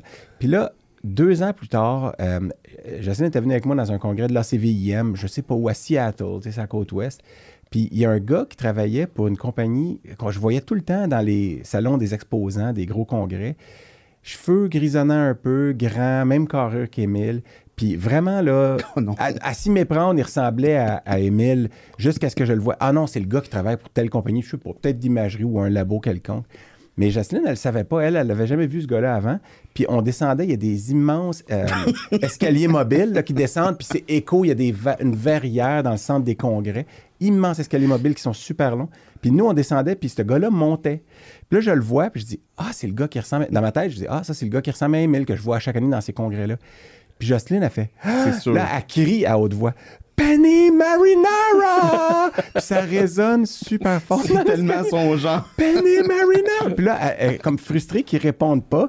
Le gars, mais tout le monde. nous- Ah oui, puis moi, je- on, on s'en allait dîner avec une. une euh, Attachez-la. la- la- non, il y avait une, il y avait une femme qui était euh, la- l'éditrice d'un magazine euh, qui était Veterinary Forum, le défunt magazine Ah oui. Veterinary Mm. Forum, dont j'avais fait la couverture. là, Non, pour vrai? Pour une histoire, en tout cas. On ne reviendra pas là-dessus, mais moi, j'étais avec elle, on s'en allait dîner avec elle. Puis elle, elle crie Perry- Penny. Puis l'éditrice, elle la regarde. Tout le monde la regarde. Uh-huh. Le gars aux cheveux grisonnants qui ressemble un peu à Emile. Je dis, là, je regarde, je dis, non, non, non, non, non, non, non, non, non, finalement, elle l'a fait deux. Elle a crié deux fois. Le gars, il nous regardait, mais il comprenait pas. Puis je dis, it's not Emile, it's not Emile. Puis finalement, on descend. Là, on part à rire. Puis l'éditrice, elle comprenait pas. Fait que j'y explique. Je dis, on a un de nos amis qui s'appelle euh, Emile, puis il ressemble à ce gars-là. Puis à un moment donné, il avait changé les name. Alors, il explique l'histoire. Puis là, elle, elle comprend l'histoire, puis elle se met dans la situation, puis elle part à rire. Elle a, elle ri, puis elle a pleuré jusqu'au restaurant. Elle pleurait, pleurait, parce qu'elle elle réalisait le, le- le cocasse de la situation. Puis ça, je te Ben, l'ai- compté. euh, Ben, ouais, ouais, mais ça, je me souvenais pas de cette histoire-là. Mais moi, j'avais gardé mon. Tu sais, le soir, on va se coucher, on prend notre. Le lendemain, je prends mon tag. Puis là, je m'en vais- aux conférences. Fait que Puis là, il y avait un conférencier qu'on voulait avoir tu sais, au congrès de l'ordre. C'était un jeune euh, étoile montante. Euh, Là, je cherche son nom. mais En tout cas, c'est pas important son nom tellement, mais il était assez connu, lui. Puis je sais pas s'il me connaissait ou toi, pas. tu mais- étais là au nom de la mais- faculté. Ben là, moi, je de- parlais, je dis, on aimerait ça de l'ordre. Là, Je le vois qui se penche. il regardait mon nom. Je dis, il regarde mon nom. Il va le, il va le retenir. Puis bye bye, ça. Tout à coup, je, je pense que je me suis rendu à l'aéroport avec mon carton. ah, j'avais encore peiné à, à, à Marinara. Marinara. Je pense que c'était Penny Marinara. J'avais encore mon carton. Il avait il a dit, c'est qui ce clown-là? Tu sais? S'il s'il connaissait un peu en cuisine italienne, De- il pensait que c'était pas mon nom. Docteur Plume marinière de l'Université de Montréal. Mais euh, on va revenir à. Donc, tu es revenu de Californie euh, euh, avec ta, ta résidence, euh, puis tu t'es fixé un. Ah, est-ce que t'aurais. J'entends ton téléphone qui On sonne. va- Oui. Faudrait que ça Ça, soit un peu. C'est ça- ça- plus important que nous Euh, autres? Je sais pas. Euh, oui, bonjour. Oui, bonjour. Est-ce que je suis avec le coq et l'âne? Ah! Oh! Dieu! Le, Oui, Hey, c'est- Vincent. Ah, t'as, reconnu tout de suite la voix? Ben oui, La moi douce j'ai, voix? j'ai écouté du coq à l'âne avec Vincent Caldwell pour écouter la sixième fois sa, sa, sa vasectomie manquée. Euh, euh, tu peux. Lève, lève un peu le son qu'on l'entende bien. Ben, c'est le raccordement, je pense que. Mais c'était une réussite au final, là, quand même. C'est une, belle histoire. Eh, Merci. euh, on a un appel. C'est la première fois qu'on a un appel. En hein, direct? En direct, comme ça. Euh, je suis content. euh, J'avais peur que ce soit Mathieu de Belleuil, mais. Oui, euh, mais Mathieu, il se, se tient silencieux de ce temps-ci. Est-ce que, Vincent, tu sais avec qui on est, évidemment, là, tu sais qu'on est avec euh, le récipiendaire récent de la médaille. le Saint-Éloi. Saint-Éloi Isé Mais il n'a pas appelé par hasard, là. Ben oui, moi, je m'attendais Oui, mais est-ce qu'on est-ce qu'on m'entend en ligne? Moi, j'entends Lucy, mais j'entends mal euh, Hein? les autres. Ah, il est Oui, pas... Ah, il, est sur... non, il est sur haut-parleur.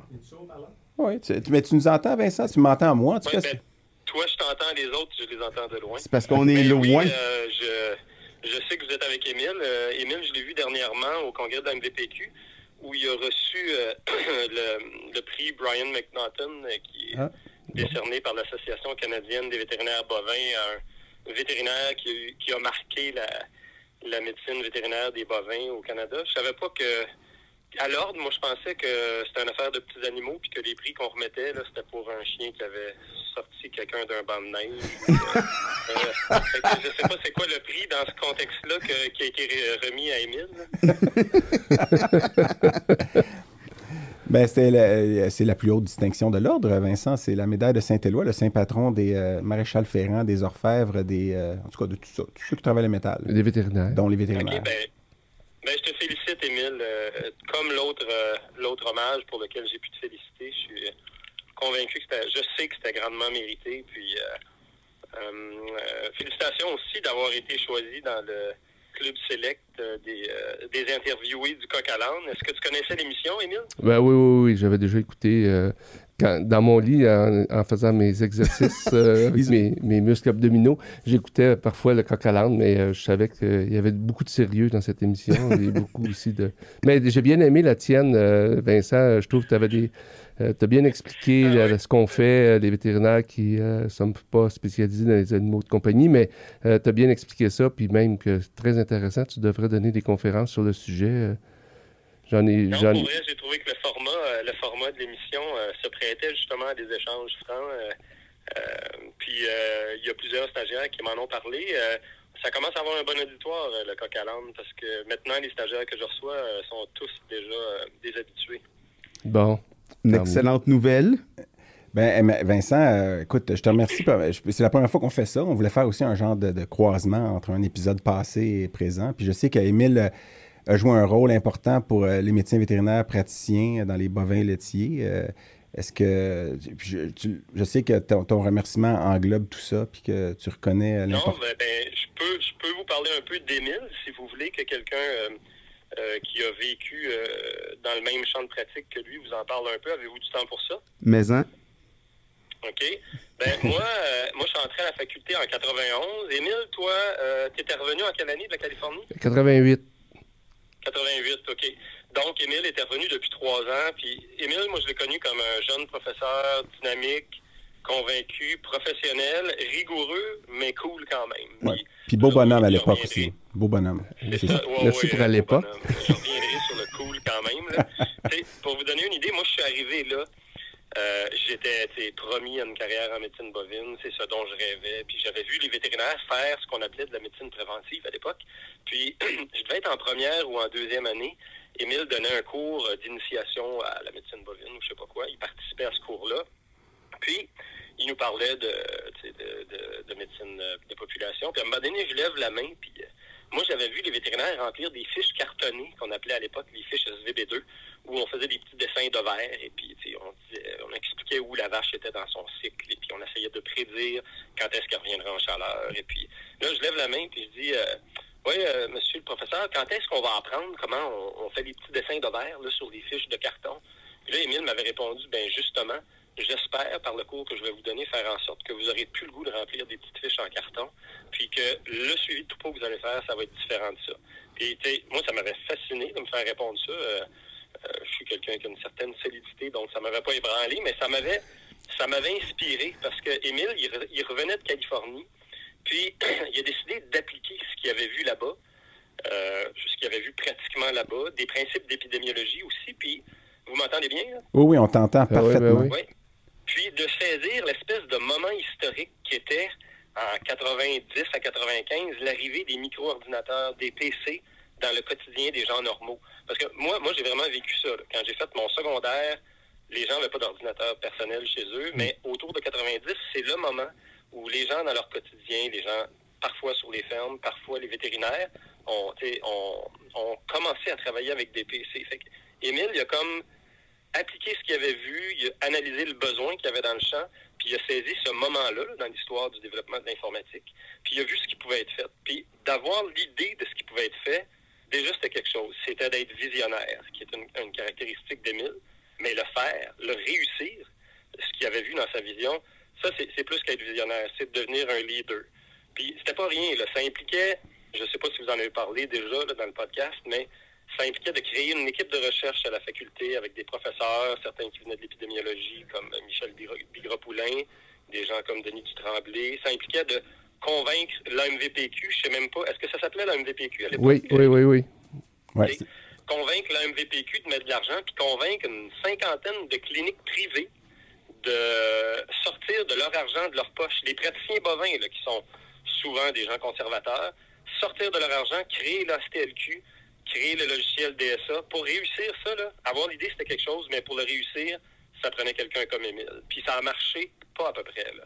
La STLQ, ça a créé un engouement pour la médecine de population qui a été saisi par ma génération, la génération suivante, puis la génération actuelle de vétérinaires bovins au Québec, DSA, c'est un peu devenu le langage commun de la médecine de population au Québec. C'est un peu le Microsoft des vétérinaires de vache, si on veut. Puis ça a créé un, un groupe d'intérêt. Il y avait des, formations continues, il y avait des, des role models comme Émile, puis il y en avait d'autres parmi les praticiens. je pense à Roger Martineau, Paul Bergeon, des gens comme ça. Là. vraiment, là, ça a façonné le visage de la médecine bovine au Québec. J'en ai eu d'autres, moi, des role models dans ma carrière, mais Émile, ça a clairement été quelqu'un d'important pour moi, pour ma génération, puis pour la génération qui a suivi aussi. Écoute, euh, les larmes coulent à flot. Dans ben oui, ouais, beau témoignage, là, vraiment. Là. non, c'est pas, pas vrai qu'il pleure. Sauf que je vois qu'il est touché, par exemple, ah parce que puis euh, je, suis content que tu appelles. Mon vite. son, son cœur bat vite. Euh, mais, euh, mais je voulais justement que tu appelles parce que, évidemment, moi et Eric étant dans les animaux de compagnie, on ne pouvait pas sortir cet aspect-là de moi, Émile, c'est un, un, gars que j'étais jaloux parce que toutes les filles de ma promo et des promos autour le trouvaient plus cute que tous les gars de notre classe ensemble. Puis que, que, je savais qu'il faisait des choses grandioses, tout ça, mais c'était pas dans mon domaine. Donc, pas je m'y intéressais pas, mais j'avais pas le, recul ou même ou l'inverse, le, nez dedans pour comprendre jusqu'à quel point c'était important. Évidemment, je le vois aujourd'hui non seulement par les honneurs qu'il reçoit, mais euh, je le voyais quand même dans son œil qu'il y avait de l'intelligence cachée derrière le beau visage. Non, non, Émile, c'est un personnage plus grand que nature, comme tu dis. En plus, il vient de. Ouais, d'une famille de. en anglais hockey royalty. Ouais. Puis, euh, un beau bonhomme, toutes les filles tripaient dessus. Puis, c'était un leader puis une personne rigoureuse scientifiquement, mais malgré ça, c'était quelqu'un qui était bien simple puis que tout le monde aimait. tu viens de le dire, et toi puis Eric, vous veniez pas du monde des, euh, des vous étiez pas destinés à aller dans les bovins, mais tu sais, naturellement, Émile, il attirait le monde qui voulait avoir du plaisir. Tu peux encore parler au présent, Vincent, si tu veux. ben, c'est ça, Louis-Philippe, pourtant, toi, tu n'étais pas destiné à être un, un étudiant bovin, mais je me rappelle d'un party chez Emile un hiver où on avait lâchement profité de l'absence de José et des enfants pour fêter un peu trop. Puis c'est un peu là que Louis-Philippe a fait ses premières armes en oncologie. J'espère que tu ne réfères pas à, la sauce tabasco. Oui, euh. au fait que tu avais profité du sommeil de Frédéric Tremblay pour lui faire boire. Oh mon Dieu. Euh, tu es en train de m'accuser d'être un oncogène. oui, puis il a justement développé un cancer de la bouche quelques années plus tard. Oui, oui. En aucun lien, Frédéric, on te salue et euh, je, t'embrasse, mais c'est en aucun lien. en fait, ça a été démontré que les, les, les la capsaïcine réduisait le risque de cancer. J'ai peut-être aidé à rendre ah, cette. Donc, il aurait probablement développé un cancer. mais... Non, mais sans faire, Émile, c'est quelqu'un qui, euh, au fil des années, il s'est impliqué beaucoup aussi dans l'Association mondiale de bioterie, à l'ABP, puis au congrès de l'ABP, où qu'on soit euh, aux États-Unis ou au Canada, euh, c'était la personne à trouver pour avoir du fun. Émile, c'est quelqu'un qui avec qui c'est agréable de, point de vue personnel c'est vraiment, vraiment, un plus grand que nature, mais qui est agréable au quotidien. Eh, merci Vincent. Merci beaucoup merci Vincent. pour cette, euh, ce beau témoignage. Continue à faire des enfants, c'est trop gentil.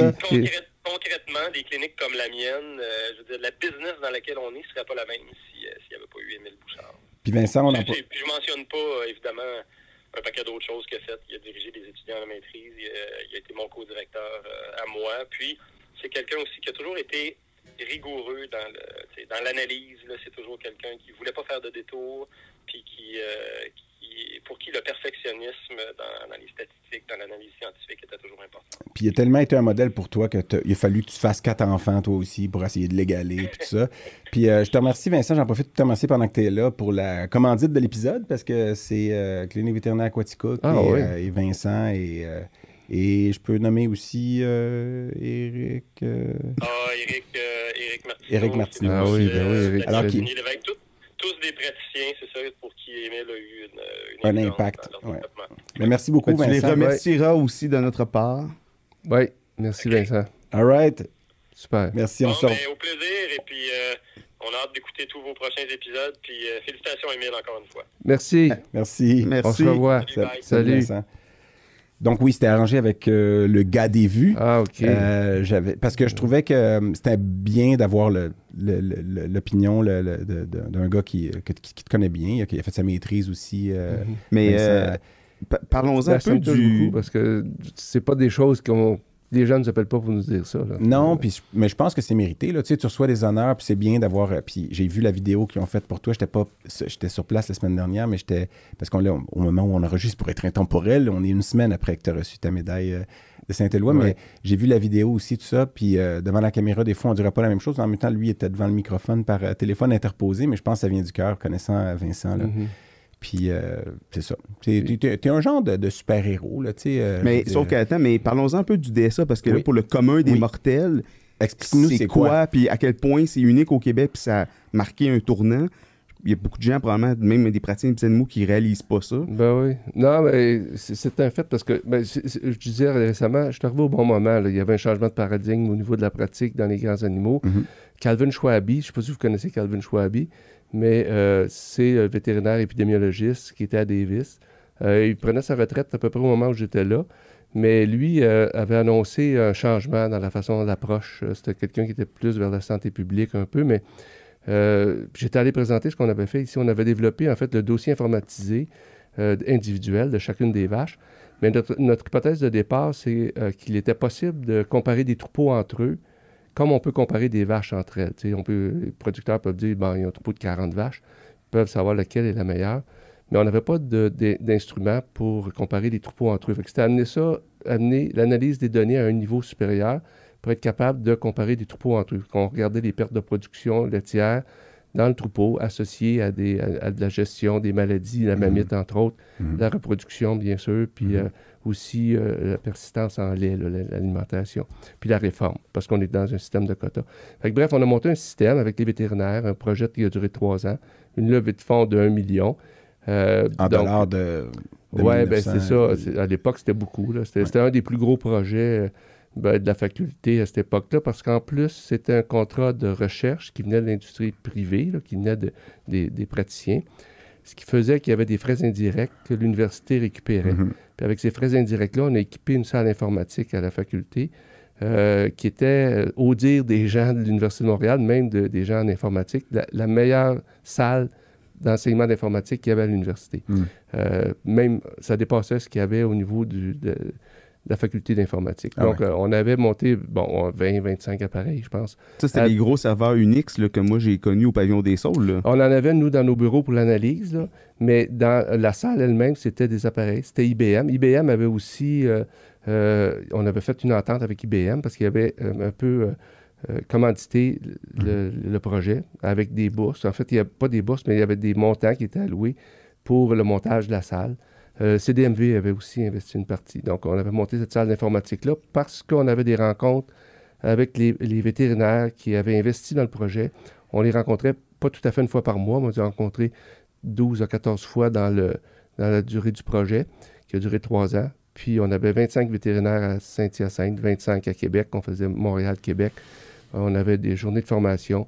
Euh, en trois étapes, on, leur donnait de la formation un peu en épidémiologie. Puis en retour, ben, on, regardait avec eux l'utilisation qu'ils faisaient du logiciel, puis on améliorait avec ça, puis on, avançait avec eux. Donc, euh, c'est un projet qui se faisait avec les, vétérinaires pour monter un système euh, d'analyse de, données de troupeaux.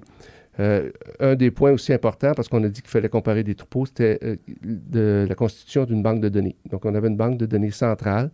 Puis à l'époque, c'était des disquettes. On communiquait par fax. Mhm. On avait des disquettes qui nous envoyaient. On leur envoyait euh, un message euh, répétition. Nous, ils nous envoyaient des disquettes. On montait ça sur des serveurs Unix. Puis euh, on montait la banque de données. Maintenant, ça se fait en temps réel. Mhm. Euh, maintenant, DSA s'est rendu une compagnie, il y a une vingtaine d'employés. C'est une compagnie qui appartient à la MVPQ. Mm. Au début, il y avait 45, il y avait 45 ou 50 euh, propriétaires de la compagnie, vétérinaires.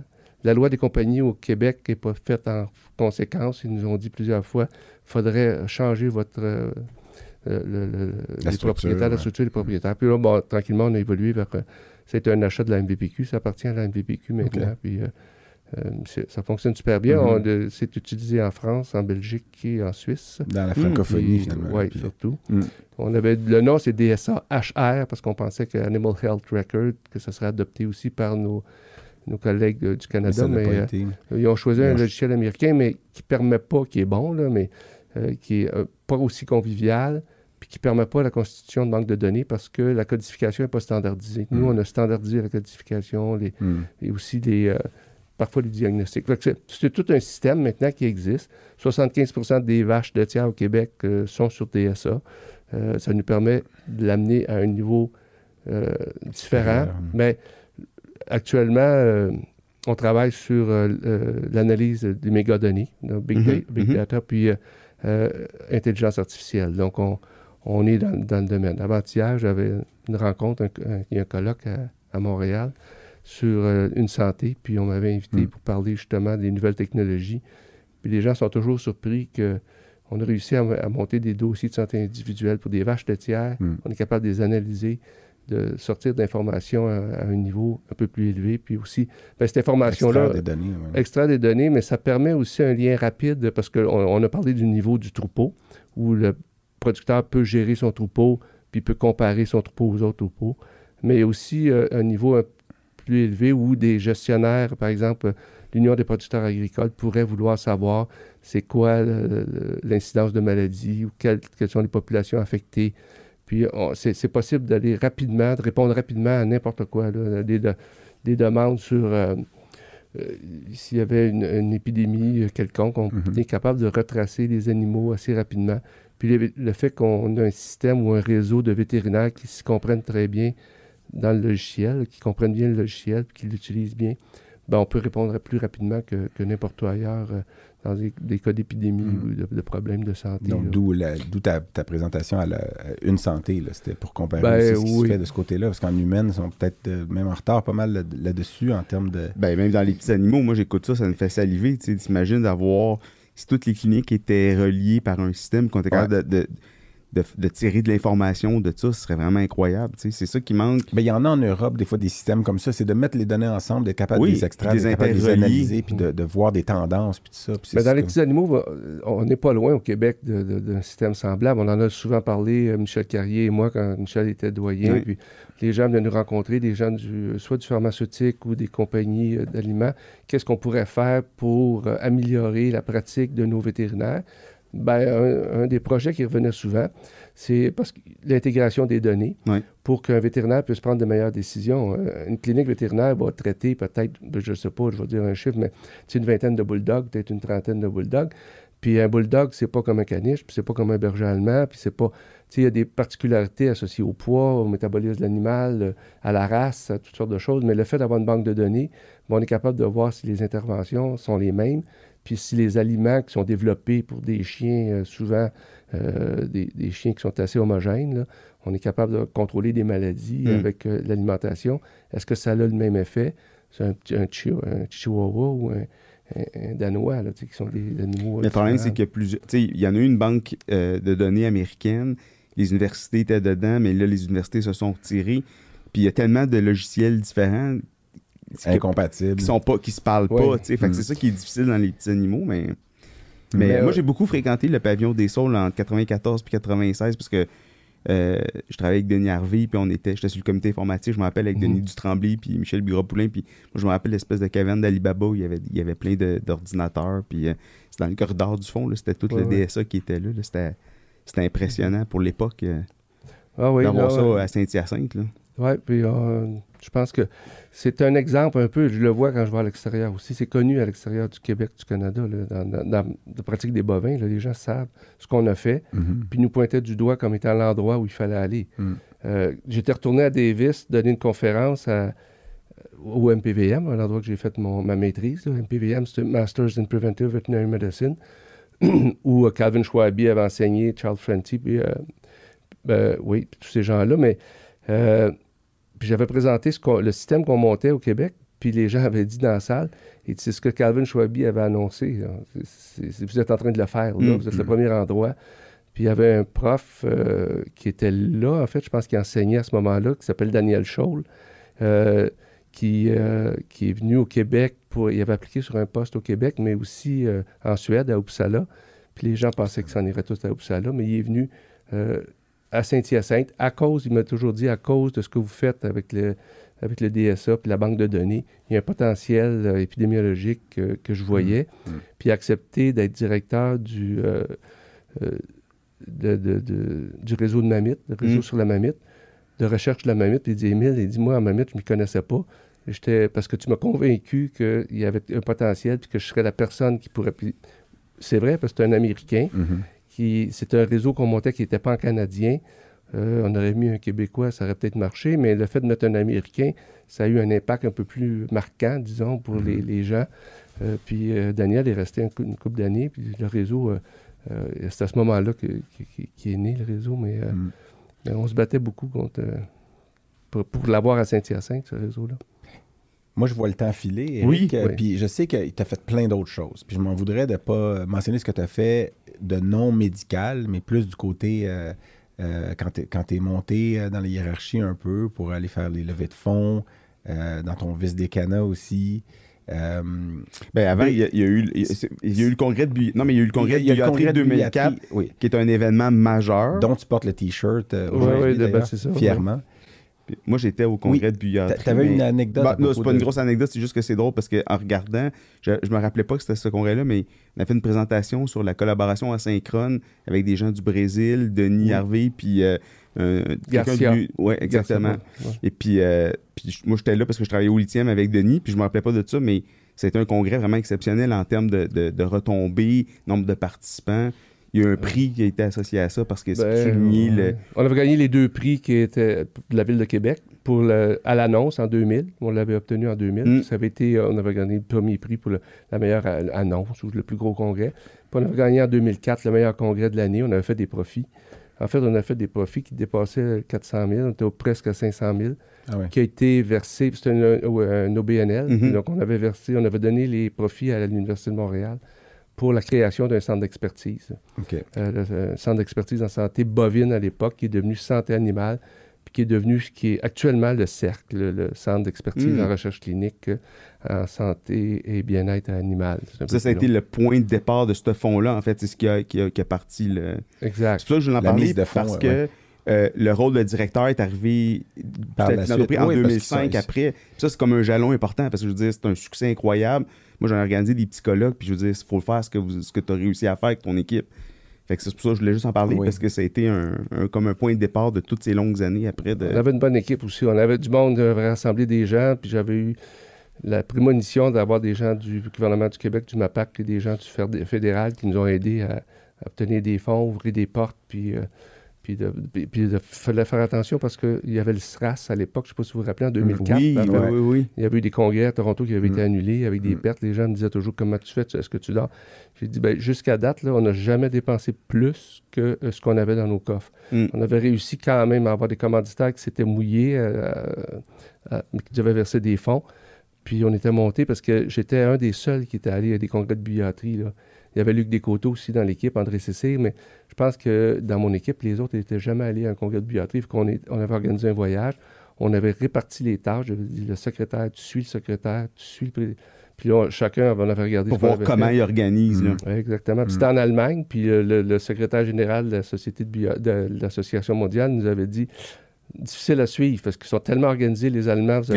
Puis il dit, les Québé- ben, Ben, c'est un Belge, mais il connaissait les Québécois, mais on est, on est organisés. J'ai dit, Ben, Puis on avait, les- grâce aux étudiants aussi, ça c'était nouveau, on avait introduit le fait d'avoir des étudiants qui nous, qui nous suivaient. Moi, j'avais un étudiant qui me suivait tout le temps. Il- je l'appelais Minimi à la fin, mais ben, il va se reconnaître. Là. Puis, euh, mais euh, lui, lui avait mon téléphone cellulaire, parce que ça existait en 2004. Puis euh, euh, lui, c'est lui qui répondait au téléphone, puis il me suivait partout, puis il disait Émile, là, ils ont besoin de toi là, là, là. Il répondait, il ne peut pas vous répondre. Puis on, on avait les étudiants, eux autres, ils minutaient. Puis, parce qu'en Allemagne, euh, même si c'était bien organisé, ça sautait là, des fois. ça. Je vois que tu regardes l'heure. Non, je regarde, je regarde pas je- parce que je sais que tu as apporté des choses en plus. Oui, oui, oui. Je me, je me sens mal de t'avoir fait dit d'apporter des choses, mais est-ce que peut- peut-être euh, nous parler de, de- Parce que là, maintenant, tu es professeur honoraire. Oui. Euh, ça implique quoi? Tu as, encore un bureau à la faculté. Tu...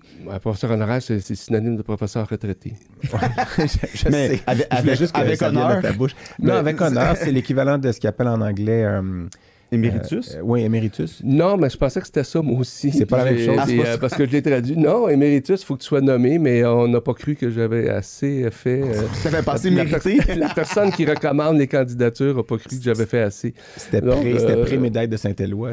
Peut-être que maintenant, tu vas... Ben non, parce que c'est dans l'année où on prend notre retraite, puis euh, c'est fini depuis juin 2022, à moins que la personne se ravise, puis fa- fasse du rétropédalage, mais je pense pas, puis regarde, c'est pas grave. Il y avait des avantages parce que ça me permettait d'avoir un puis d'avoir accès à certaines... Là, je dois, demander un peu plus, parce qu'on on me demande, de je suis directeur intérimaire euh, de la thématique méga données et intelligence artificielle euh, au cercle. Puis euh, j'ai réussi de peine et misère à garder un bureau. puis là, ben, euh, j'ai encore, bon, c'est c'est correct. Mais je suis professeur honoraire, c'est ça. Mais, mais t'es encore... Là, t'es past president maintenant, t'es plus le président. de Past president de- pour deux ans jusqu'à. Cancun. ouais. Pour passer le, le flambeau. Hein, pour Ouais, un ouais, peu, ouais. euh, ton père a déjà fait ça aussi, passer le flambeau, on se souviendra. Euh, Mais donc, attends, mais ça, c'est. Mais ça, c'est ça. Ben, T'as tu des petites choses dans boîtes. ben, tu m'avais demandé d'apporter la médaille de Ben oui, Saint-Éloi. oui, juste qu'on fasse une comparaison de médailles, Super là. belle, la médaille.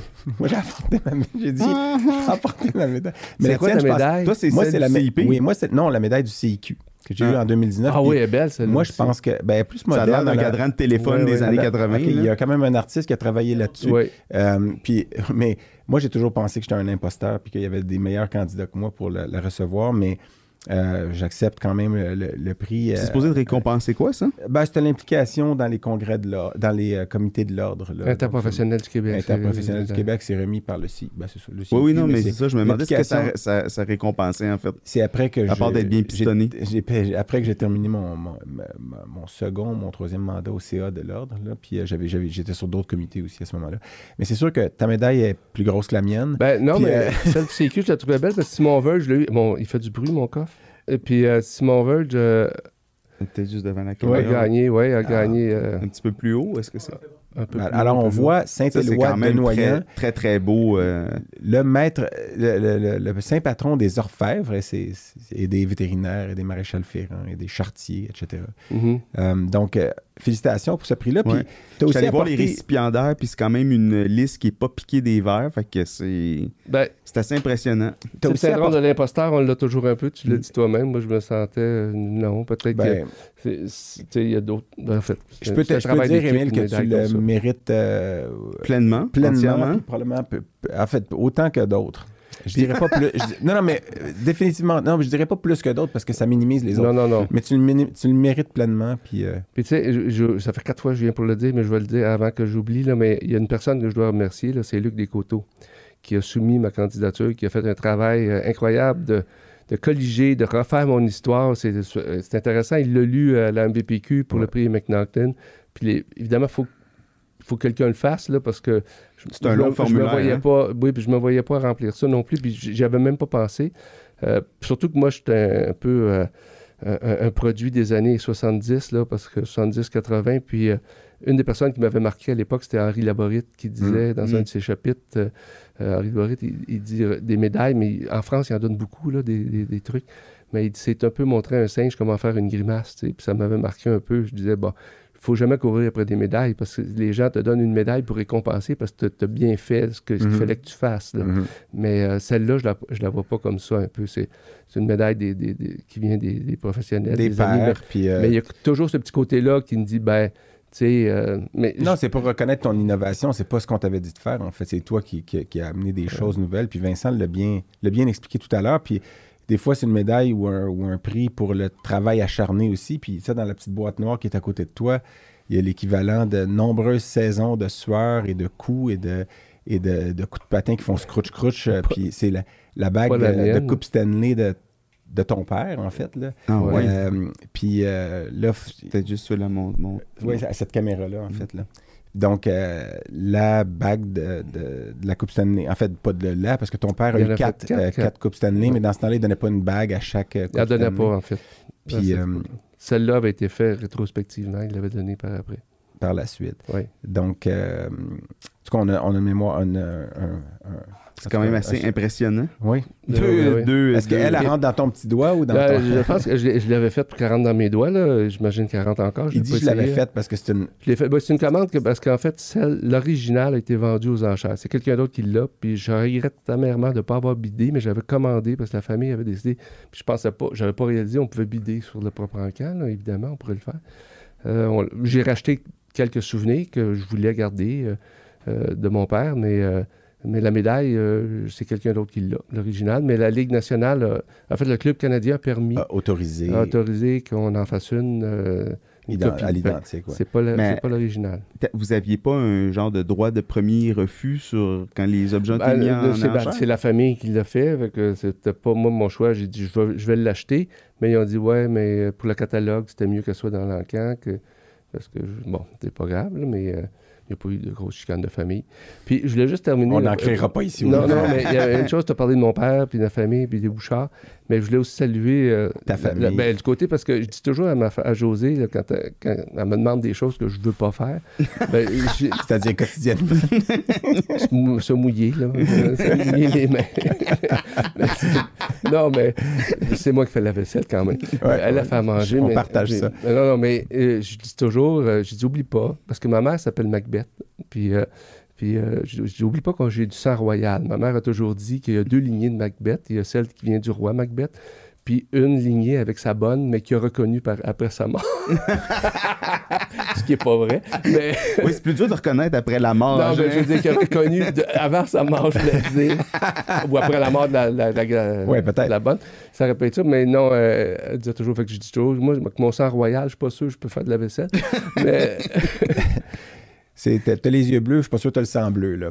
Non, mais, non. euh, mais, mais, euh, moi, je te remercie. Je, ben, je remercie aussi José puis euh, tes enfants d'avoir été endormis quand on était chez vous jadis, puis, ou d'avoir été aux États-Unis pour José, puis d'avoir bien pris quand même les appels. Parce qu'un appel, le, un des- la dernière fois que j'avais, parlé à, que j'avais parlé à José avant tout à l'heure, au téléphone, quand tu lui expliquais que tu avais les clés de la voiture, que tu étais supposé y avoir laissé, c'était au mariage de Marc-André Danjou pour parler de lui deux fois dans cet épisode-là, alors que on, on s'était ramassé à Montréal euh, à l'entrepôt, euh, qui s'appelle maintenant le cabaret chez Mado. là.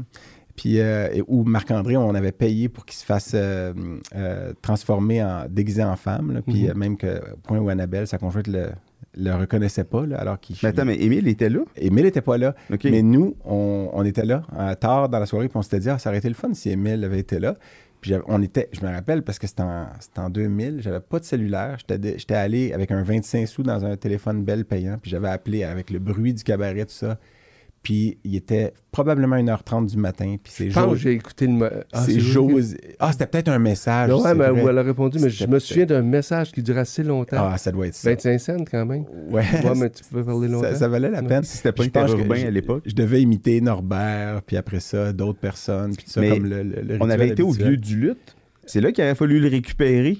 La fois, de- oui, c'est ça, dans, euh, dans le avant, on était dû, au parce qu'on avait fait une tournée des Grands-Ducs avec un autobus scolaire qu'on avait loué, on était passé par Saint-Hyacinthe. puis- Ah, mais, donc, je remercie José pour sa patience euh, durant toutes ces années-là. Et, puis- et- et Fred Tremblay, parce qu'on l'a aussi mentionné. Ah ouais, lui aussi ouais. avait fait quelques, quelques Ouais. folies dans cette journée. donc, on remercie tout ce monde-là. Je remercie surtout toi, Émile, d'avoir été là, d'avoir- de t'être prêté au jeu. Ouais, merci. Euh, une heure et demie, probablement, qu'on a fait. Là, c'est pas assez pour parler de tout ce que tu as accompli.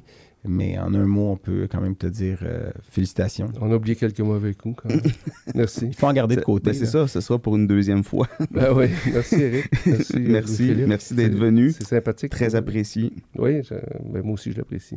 Bon, ben, à tous nos auditeurs et nos auditrices, on dit. Bon, on remercie aussi encore la clinique vétérinaire Aquaticook Oui. et Vincent, Oui. Eric et les autres. Merci à la Vincent, puis, euh, euh, puis à Luc, puis mes, mes, mes collègues du DSA à l'époque, euh, Michel Bigapoulin, puis Denis Tremblay. Oui, parce que sans nos acolytes, euh, on, on, des fois, on se fait remercier, en fait. Puis, mais je sais que c'est pas un travail individuel, évidemment. Puis je dirais à tous les vétérinaires de la MVPQ qui, à l'époque, ont cru en le projet qu'on avait fait, parce que c'est vrai, si t'as pas ces gens-là, il faut que tu rassembles ces gens-là. Puis, Mm. puis c'est pour ça que la médaille, moi, je- il y a bien du monde qui aurait pu avoir leur nom gravé derrière. Mais- Excellent. Tout Ben, à fait. C'est toujours un travail encore. d'équipe. C'est la conclusion de, de notre. Ben oui, là, je brise la magie, mais de notre journée d'enregistrement. Merci, mais, ben, merci au Studio 4771 Oui, pour merci euh, Dan derrière la console et son acolyte Xavier. Xavier. Oui, merci, euh, merci les gars. Puis euh, nous, on se revoit très bientôt. Très bientôt pour, un, autre épisode du Coq.